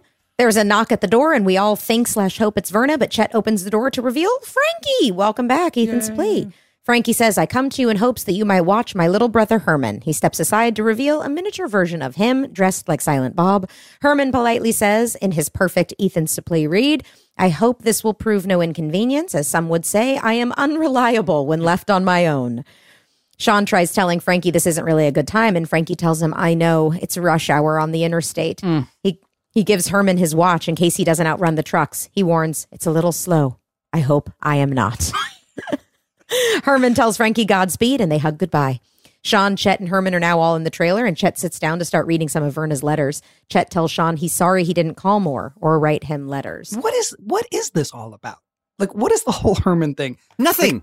Nothing. It's funny just- and it's it was great and it's totally for the knock at the door. And I kept a waiting for there to be relief. some kind of like, oh, they're taking care of a kid. You know, like No, a kid something. is left. Right. Like, and, and in a weird, it does kind of connect, but it, but when he just sits down and. And Yeah. Chet and, And I then you just guys go back to your- it. I was like, Yeah. well, Yeah. shouldn't we? it's it just would- it's just the misdirect both times, and then Right. obviously they come in and they they have a couple funny moments. Funny. But This it's is the literally Eric both B times. storyline that Yeah. went to somebody else. That's a, it was Yeah. just the funny trying to be funny. It made no sense. It had nothing to do with the episode, and it was just it was. I loved seeing Ethan back. The kid Yeah. was the little kid was great, and none of it mattered. It was just very strange. So Shawn emphasizes, "Mom was gone. You and I could have been together. We could have been a family, but you didn't want that. Why didn't you want that, Dad?" And I again, you you're not going to let him off the hook, even though now there's Herman here and whatever. Mm-hmm. So I like it. Then we're in the Matthews kitchen. Amy's back at the dining table with another huge breakfast spread laid out. Eric runs down the stairs. No time to eat. I got to catch Dad for a ride to work. Alan runs down next. Where's Eric? She just points toward the door, and he's gone. Morgan strolls down. Good morning. Amy asks if she'd like some breakfast. Morgan pulls out a chair. She'd love some. But just as she's about to sit down, a car horn honks and Morgan has to run out. Doesn't she say because Trini? She says, I'm sorry, but Tina's mom gets really upset if I don't, have, breakfast. breakfast. she cares more. Very, yeah, very funny with the the oh, every the eight hundred pancakes on the table. It's like a, oh, a Vegas buffet in the morning at the Matthews family. Mm-hmm. Corey walks down last in a shirt and dress pants. On his way out, Amy asks, Aren't you going to have something to eat? Corey tells her the news about Brenda and admits food would hurt too much right now. Amy's shocked. She tells Corey she's so sorry. Corey explains all those years of serving food to kids who never appreciate her, and then she dies. Some life, huh? Amy takes this to heart, looking at the breakfast she's made for her family that no one has touched. And I I know, Will, you I love it. I, and I think this I is where it. Ben shifted into a new gear as an actor. And it was just like he owns this episode for the rest Yep. of the episode. And it's not mopey and performative. It's like Nope. genuinely searching and confused and sad and just awesome. Yep. Love it. Yeah, I like it too. Then we're back at the Hunter's trailer. Shawn and Chet are sitting on the floor wearing the same clothes we saw them in yesterday, eating pizza, looking at old pictures. Chet pulls out a picture. Here's when me and your mother were teaching you to ride a two wheeler. Shawn smiles. So our family wasn't messed up all the time, was it, Dad? Chet tells him no. They had a Kodak moment or two. Corey looks at the photo and notices it looks like he's riding indoors. Chet nods. Yeah, that's Toys R Us. That's Shawn riding down aisle five. Shawn explains they couldn't actually afford a bike. Chet apologizes. Money was pretty short that year. Shawn tells him, Doesn't matter to me. Fun is fun. Corey asks, You guys have been up all night looking at pictures? And Chet nods. Time really flies when you stick around and hang out with your son. Chet pulls out another photo showing Shawn on a bear rug. He laughs and points. There's your butt. I feel Corey- like that was an improv. Oh, yeah. Think? It's I think be. it was You think? totally an improv. I don't You know, think? man, but it is so funny. It's so great. your butt! I was like, There's oh. your butt. so cute. And Corey is clearly touched by this father son moment his best friend is having. Uh, and again, these Matthew Nelson scripts, I was Mm. like, these these moments. Matt knew how to write about family, complicated family, in a way I don't know if like anybody else did. I just Well, I love he, it. He had a way of like, I mean, again, it's sentimental. He has a very Mhm. sentimental streak, but he But has also a way dark. of like dark, right? But also like declarative, declarative sentimentality. like I care, you know, like this certain, like Matt was a very sensitive person, and he was always so open with his positive feelings and his negative feelings, but mostly his supportive positive feelings. Like as a Mm-hmm. Yeah. person, he would always just he was be like, effusive. writer, you think like this, and I, you really are good at that. And I always noticed it, and you, I can hear that in this. You know, I mean, he's Yeah. he's the dream try do good writer. Like Yeah. that Right. is Matt Nelson, right? And you can hear it in the rhythm of these lines. Like sometimes fun is fun, and fun doesn't matter. Money, you know, like these very like you know, it's it's moralizing to a certain degree, but in a good, in a very positive way. Ah, I love Yeah. it. I love it. I do too.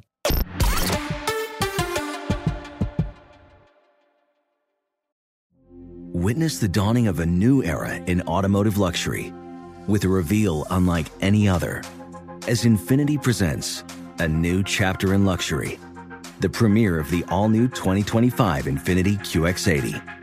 Join us March 20th live from the edge at Hudson Yards in New York City, featuring an unforgettable performance by Grammy and Academy Award winning singer, songwriter, and composer, Jon Batiste. The all new Infiniti QX80 is unlike any luxury SUV you've ever seen.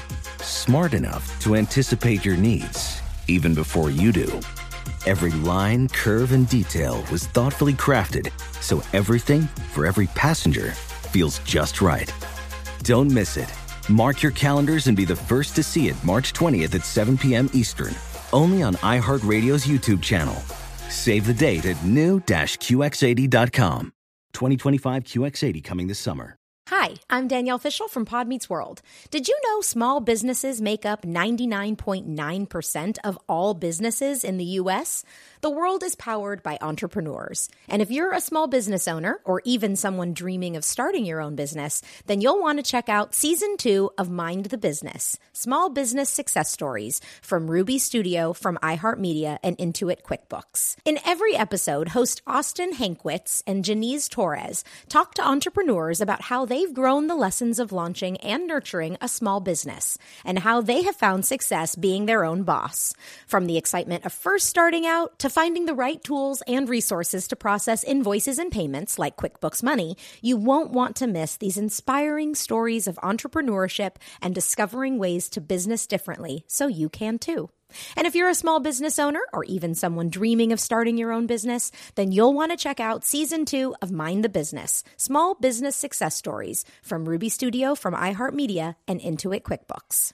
It's 2024 and stress is already everywhere. Deadlines at work. Your kid's screaming at you. Non stop traffic. The world is ending. That's a big jump there, Ryder. Oh, sorry, kind of true. Yeah, well, when we want to get away from the struggles of everyday life and have some comforting me time, we break into some Keebler Sandies. Let's say it's finals week and Mr. Feeney has scheduled all of the tests into one day. How will Topanga find a comforting moment to herself? Go to the mall? Hmm, not with this hair. Play guitar with her father, Jedediah? Depends on which Jedediah.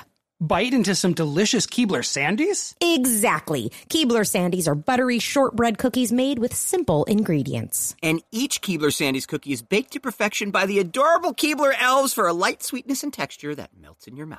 God bless those little Keebler elves. When you need a comforting moment for yourself, Keebler Sandies is the perfect treat that will keep you going. So, the next time you feel like you're juggling it all, reach for a Keebler Sandies shortbread cookie to enjoy a simple moment of comfort. Tell the elves Pod Meets World sent ya. They're real. I've seen them.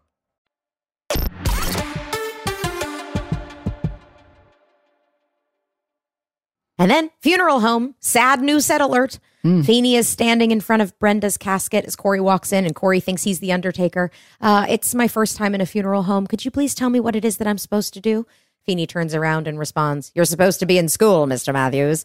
Corey is startled. Mr. Feeney, don't do that to a person, especially in a place like this. He admits, I didn't even know her. All I know is that she served us food. Now, There's this is gotta a be weird more. choice to Hmm. not, to, sh- to so that the audience sees Feeney before Right. Corey does. Instead of to also not think it's the, the someone else. Yeah. It should Yeah, have just, like been, a- it should have just been his back. Right. Well, That's yeah. the way I feel like it was written. And then at some point, Jeff McCracken or whoever was decided it's not that worth it. You know what and- it which was? is actually kind of refreshing, I have to say. They say. 'cause- tried to put a side pony on Feeney with a beret. with a beret uh, and to- have him stand and, in and his have him arms. stand at an angle. Backward. But they Yeah. they fig- they It decided it was yeah it was too French. Too And French. I, I so- guarantee you they tried it and they were literally like, well, it's so obvious that it's Bill. That's Let's exactly just what I'm saying. they were yeah, we're like not even gonna instead of putting a beret on a pig, let's, Let's just do you it. can't put lipstick on a pig. Just do it. But Corey is also in a, a suit and tie here. Can't Very put a beret on a Feeney. Yeah. suit and tie, very nice. Decides No. not to wear it at the end when he comes back to the same funeral home. Very strange. I feel like though it's because well I don't know we'll we'll talk about it because I actually didn't notice it but I'll I'll talk about now I just thought of a, a reason why that maybe it happened. but I, we'll- I, I know why. Because all Okay. the other kids are coming in from school. Like I think it was a wearing last suits. minute plan. I think it was also it was it wasn't his plan all along. I think he he when he asked Feeney, there's nothing else like there's nothing else. He at some point in this day thought I'm going to do this, and at that point he had already taken off his tie and his jacket. It's the next. So day. is this supposed to be the same day? No, it's the next day. We, we, we, we they, they put her body on ice. That's what I'm saying. off Like, how burial. long has this poor woman been kids to put sitting in this roses- It's very cold in there. The air conditioning is Poor, blasting. poor woman. It's like she's a president and she's her, she's remaining in state. Yeah. It's like what the hell we is going on? We cannot inter her body until we- Exactly. Uh, That's- can we? I mean, can we talk about just? just I had this thought where wa- watching this scene, I was like, how many kids sitcoms just have a coffin front Right. and center, like Just right there. just the whole set built around a dead body. I was like, wow, Boy Meets World. That's Yeah. I pretty, know. pretty bold. I like it. with I like nobody it. there. That was the other thing. Is very. They also made the choice to have nobody there. That's Yep. very done on purpose. And um, yeah, Well, Corey says there's got to be more to a person's life than that. Mm-hmm. And Feeney assures him, don't lightly dismiss something that meant the world to this woman. When anyone would ask her if she had children, she always said, I have 900. This makes Corey smile. She didn't have any kids of her own. And he responds, Not everyone's that blessed. And you get the sense that Feeney is also talking about yep, himself, himself. Mm. there too. Absolutely. Yep. He continues, but she did have a place where she where she was cared about, a place where she knew she belonged. I, for one, will miss her. And I'm going to start crying now. Corey adds, now all her 900 kids are going to miss her too. Corey stands and looks at the casket before walking away. How do you make sure people feel that they're wanted and they should be together even if they don't recognize it? And Feeney simply asks, Do you recognize it? Corey says he does. Feeney says, Then tell them. That's what friends are for. Corey thanks him and walks off. Feeney calls after him. And be careful crossing that highway, proving once again Feeney always knows what's going on in the life of everyone he also, cares funeral about. home is right across from the trailer park, which is right across. No, I don't think. No, No, I I don't think think, he's he saying he's- when you go you to go Shawn's, across. Yeah, that yeah, he he knows knows, what's going yeah. on. He knows Exactly. Virna's back. He knows where he's going. He Yeah, knows what this entire omniscient thing. Feeney. Yeah, He- that's why he he says that's what friends are for because he's talking. He knows he's talking. He knows about he's you. talking about Shawn. and he doesn't. But the one thing he doesn't say though is if you ever want to see the lunch lady again, just watch Speed. and he never said that, and he should. That's shocking. That's I, it's a real missed opportunity. yeah, just watch Speed. And then we're back at the Trailer View Motel. Corey knocks on Virna's number 19 door and she answers with a smile. If it isn't the little go between boy, and what message do you carry today? Corey admits he's there on his own. Virna points out, You're awful dressed up. Do you intend on asking me to a picture show?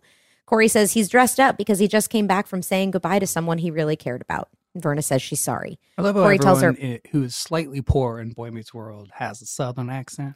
Just Why like- is it a picture show? Who doesn't go to show? movies? You You, bringing me to a picture uh, show, love? I'm getting the fevers. I'm getting the vapors, and we, I'm gonna go to a picture show and. Isn't have some South- sweet tea. Yes, Isn't it's like the we're in Pennsylvania. Poor people can be less like lower middle class and not have southern accents. But no, You're either The from the South or you're from New York. That's Philadelphia. no actual Philly accents, right? No, of course not. Corey tells her, Look, I know you left because you guys weren't a happy family, but you wouldn't have come back this far to this place unless you felt like they were still your family waiting for you across the road. Virna confesses, I did the worst thing somebody can do. I gave See? up and left. She says it. admit it. I- she admits Mm. it. That's great. Cory counters, They felt like they drove you away. Virna asks, You've been back and forth between us. What do you think? And again, I'm so glad she asked. I love that she asks, and I feel very much like she cares. She actually wants- what she- she wants to know the answer. know. Yeah. She wants to know. She's Yeah. truly talking this out with him, which is a, a way uh, uh, on sitcoms you never see Never see. Adults and children engaging with each other where the adult is putting as much weight on this mm-hmm. kid's opinion Yep. as if mm-hmm. they were talking to Mr. Feeney. It's mm-hmm. to her, it's the same, and I love it. It also removes any possibility that Cory is stepping overstepping his bounds. I'm not even sure if she didn't ask, I would feel like he's overstepping his bounds. I don't think I would. No, but they the fact rode that, that she does well. ask Yeah. is is just beautiful. Yeah. Yeah. I think the things that are left out are like what's actually going on between her and Chet and what's actually going on in her personal life, which Is You know, vague for a reason. yeah, Yeah. because you can't get into it on a kid's show. But I do think that we can fill in the blanks. Substance Yeah. abuse, uh, cheating, uh, you know, all- Right. any sort of like awful thing that he, adults are doing to each other that are outside of the purview of Cory, Shawn, Yep. and the children watching. And that's that's fine, you know. But yes, Yes. if this were a real play where a kid is going We'd across know. a highway, she would be sitting there snorting lines of coke and like having this conversation with him while she, you know, like whatever. It would be like this crazy drama theater piece. But instead, it's like we're able to still have those complications without necessarily going full bore, which is Right. cool. So Cory stutters, I think you can make a hole in somebody's mashed potatoes, and you can make that gravy mm. come down just like lava. And you can do it 3,000 times, and they'll never appreciate it until the first day it's not there. But you, Mrs. Hunter, are so lucky because you get to come back and find out that they've learned to appreciate it now. Virna asks where the hell Cory got that metaphor, but instead asks, oh no, Virna should ask where the hell Cory got that metaphor, but instead asks, you think they want me back? Cory tells her, I think you'll never find out until you cross that highway and knock on the door. Hmm. Virna starts to tear up, telling Corey, You know, it's dangerous crossing that highway. He sighs, I know, but maybe once you get there, you'll be happy, so you'll just want to stay. Gosh. Mhm. I, you know, it's dangerous crossing that highway is so beautiful. Great. Mhm. Great. Cory makes his way toward the door, and Virna says, Shawn's got a good friend. Cory responds, He's got a good mom, too. Lucky guy. And I was like, hmm, Hold it. Hold it, friend. Let's not say he's got a good mom and he's lucky to have his mother. Then we're back in the hunter's trailer. Chet's on the phone asking questions, and once he hangs up, he says, Uh oh. Shawn asks, What's the matter? And Chet confesses, I could never lie to you, so I'll just tell you the truth. Your mama exploded. Shawn doesn't get it, obviously thinking line. literally. so funny. that was a great line. Chet follows up. She checked out of the motel this afternoon. Lord knows where she is by now. Shawn asks, Will you be chasing after her? And Chet says, Not this time. Just then, there's a knock at the door. We all want it to be Virna. Again, it's Frankie. He tells them, I am here with a heavy heart. Somebody has something he would like to return to you. Herman appears behind his big brother with his head hung low. He's holding a pink bottle. Chet asks all the valuable things we have in this trailer, and you steal our shampoo. What kind of weird little thief are you? Favorite Herman says, Chet line. What kind of weird little thief Weird are you? little- I was like, oh, weird little this is where I was like. Blake is being wasted in this episode to some degree because just that weird little thief. I was like, yes, I want to hear more of that. So funny. Herman says, I am sorry for my transgression and the betrayal of your trust. With that said, I return your Gee, your hair smells terrific, which is a real product. Is it really? It really is, yeah. And then Chet leans in and smells the boy's head. You used some, didn't you? Herman nods. I am shamefaced. Frankie announces, Come, Herman, we have other trailers to visit. Chet assures Shawn that everything's going to be okay because they still have each other and they've got his secret plans. Shawn laughs. Don't start with the secret plans. Chet responds, No, all your life I've been telling you that I had these secret plans that could make us rich. Well, I think it's time I let you in on it. For the rest of my life, I'm going to be the best father you could have. But I guess till now, I've been keeping it a secret. Mm. Chet hugs his son, and we see Shawn's eyes get wide. And Shawn tells him, I think your secret's out. Chet turns around, and we reveal Virna has been standing in the doorway. She asks with tears in her eyes if she can come in. Chet and Shawn just stand there, speechless, and I was in tears. Hmm. I was in tears because I hope Chet is as good a father to his other children. We don't care as much about them. They're not the about the star of the show, Boys Meet World. Exactly.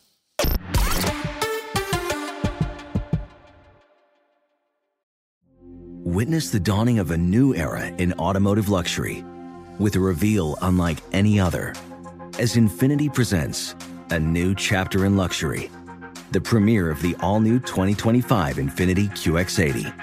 Join us March 20th live from the edge at Hudson Yards in New York City, featuring an unforgettable performance by Grammy and Academy Award winning singer, songwriter, and composer, Jon Batiste. The all new Infiniti QX80 is unlike any luxury SUV you've ever seen. Smart enough to anticipate your needs, even before you do. Every line, curve, and detail was thoughtfully crafted so everything for every passenger feels just right. Don't miss it. Mark your calendars and be the first to see it March 20th at 7 p.m. Eastern, only on iHeartRadio's YouTube channel. Save the date at new-QX80.com. 2025 QX80 coming this summer. Hi, I'm Danielle Fishel from Pod Meets World. Did you know small businesses make up 99.9% of all businesses in the U.S.? The world is powered by entrepreneurs. And if you're a small business owner or even someone dreaming of starting your own business, then you'll want to check out season two of Mind the Business Small Business Success Stories from Ruby Studio, from iHeartMedia, and Intuit QuickBooks. In every episode, host Austin Hankwitz and Janice Torres talk to entrepreneurs about how they've grown the lessons of launching and nurturing a small business and how they have found success being their own boss. From the excitement of first starting out to finding the right tools and resources to process invoices and payments like QuickBooks Money, you won't want to miss these inspiring stories of entrepreneurship and discovering ways to business differently so you can too. And if you're a small business owner or even someone dreaming of starting your own business, then you'll want to check out season two of Mind the Business Small Business Success Stories from Ruby Studio, from iHeartMedia, and Intuit QuickBooks. It's 2024 and stress is already everywhere. Deadlines at work. Your kid's screaming at you. Non stop traffic. The world is ending. That's a big jump there, Ryder. Oh, sorry, kind of true. Yeah, well, when we want to get away from the struggles of everyday life and have some comforting me time, we break into some Keebler Sandies. Let's say it's finals week and Mr. Feeney has scheduled all of the tests into one day. How will Topanga find a comforting moment to herself? Go to the mall? Hmm, not with this hair. Play guitar with her father, Jedediah? Depends on which Jedediah. Bite into some delicious Keebler Sandies? Exactly. Keebler Sandies are buttery shortbread cookies made with simple ingredients. And each Keebler Sandies cookie is baked to perfection by the adorable Keebler elves for a light sweetness and texture that melts in your mouth. God bless those little Keebler elves. When you need a comforting moment for yourself, Keebler Sandies is the perfect treat that will keep you going. So, the next time you feel like you're juggling it all, reach for a Keebler Sandies shortbread cookie to enjoy a simple moment of comfort. Tell the elves Pod Meets World sent ya. They're real, I've seen them.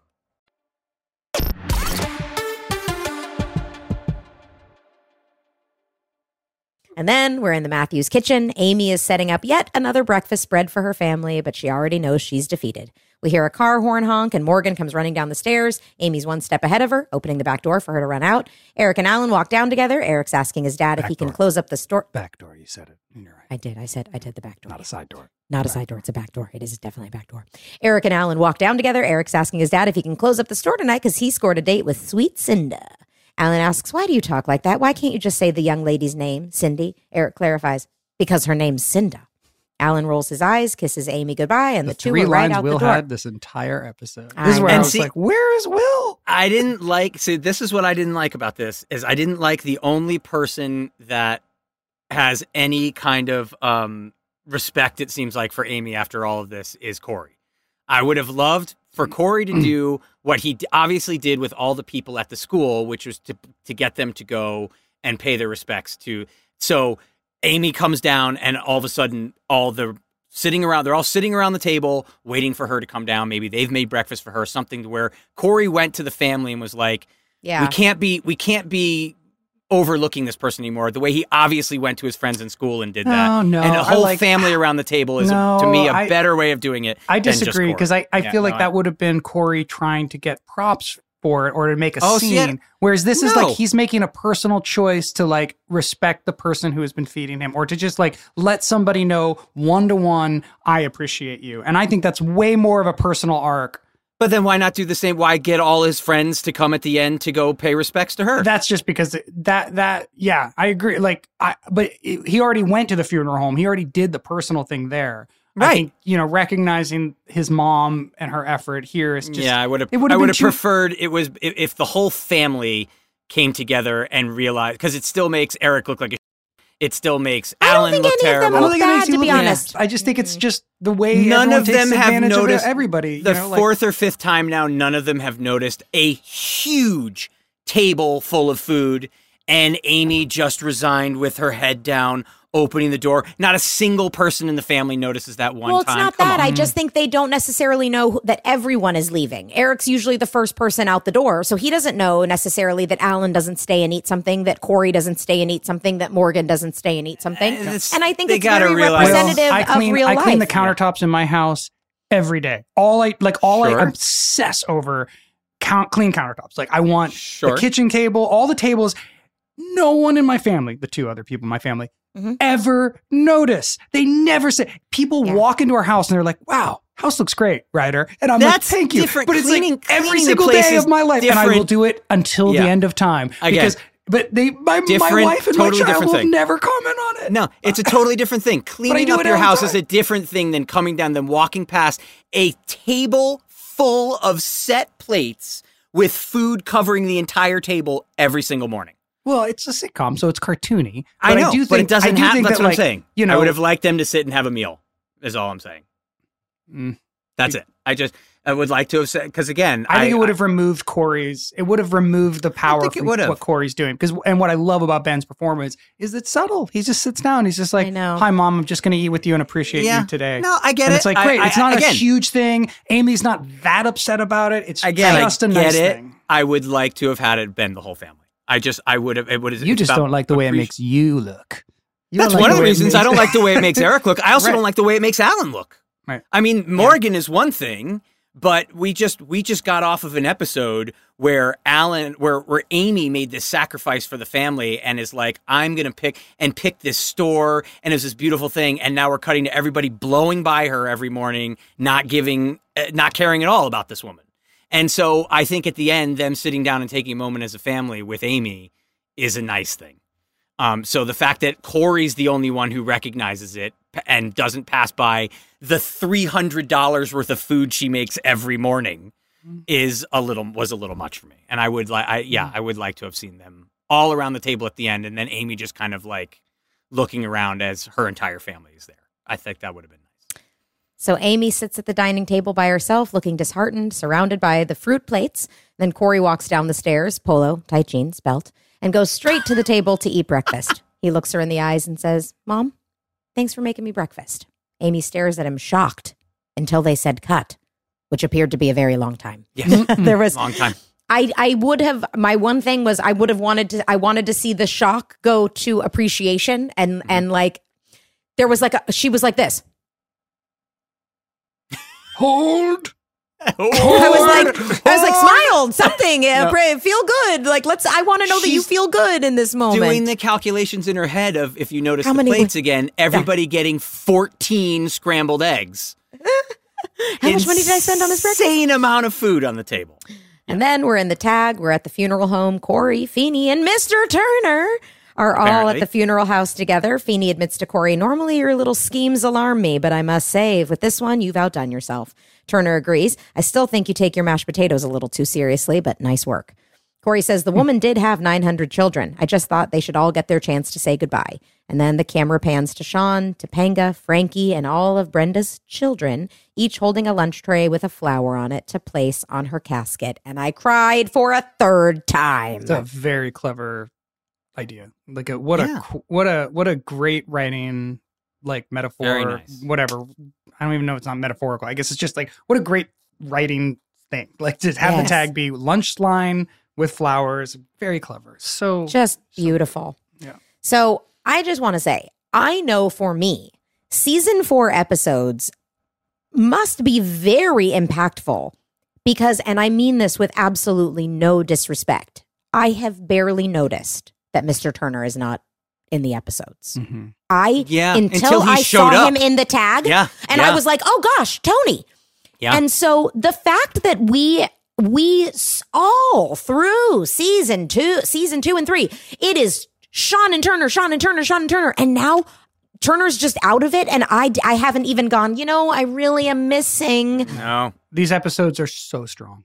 There's so much going on. There's so I mean everybody. Yeah. No. I mean we have just hit So- our stride as a show. so have- what do you hmm. think happened? What do you think happened to make such a difference between the last season and this season? Because again, I have my problems with this episode, but it's still a solid episode. That's we're essentially four for four, Yes, where it's really good everything. Did did producers change? Did writers change? Like what happened?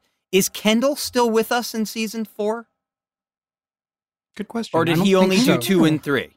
I, I he was directing after season four, but I'm not sure if he was still producing. Um, I know that Michael had left seasons two and three to go work on other shows, so he might have recommitted to coming back to our show. On so he might be four? overseeing season four more. We had more money, obviously. That makes a I think difference. we were more confident. I think the show had just hit its stride. I think every Yeah. every you know, I think it's just the time it takes to become a team and to become a confident show. Like you can cl- you could see in season 2 and 3 these like forays into oh, let's make it a Shawn episode. Let's make it a, an Eric episode. Let's make it a Topanga. ep- We're kind of all, and now I feel like we've done a lot of exploring, and everybody's pretty. So, it's like we've built the foundation for all these characters, Right. And all these different, you know, even even Alan, like having the the store now. It's like it just feels like the foundation has been laid. Now we can just do good storytelling. I don't know. Yeah. It's- it's- I just didn't know if there was some kind of change. And by the way, I'm not saying that. Oh God, Kendall left, so it got better. Kendall, we loved Kendall. He was amazing.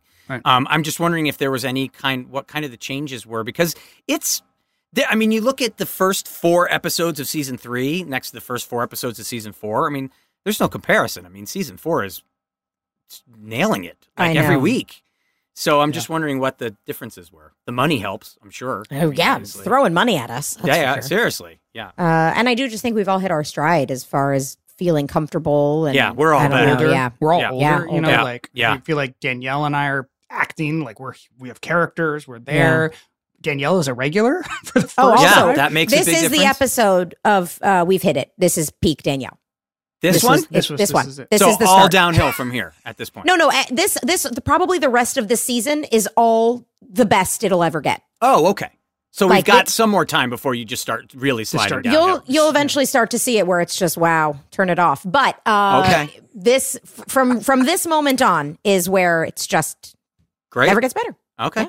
All right. Fair enough. So join us for our next episode, season four, episode five, Shallow Boy. Oh, this is the episode we Wow. have been told the most about by fans going into season four. I don't remember one thing about it. Oh, I Not remember even it a little. I I, don't remember it all. remember. I can quote lines from this one. Anything. This one, it's like Shallow Boy and Chick Like Me are probably two of the greatest, like just tight, perfectly written episodes. Perfect. I oh, remember everything. I don't about remember a week of single thing. shooting. I can't wait to watch it because maybe stuff will come back to me, but I don't remember. I don't know anything about what the storyline is. I know nothing. So I'm very excited to see it.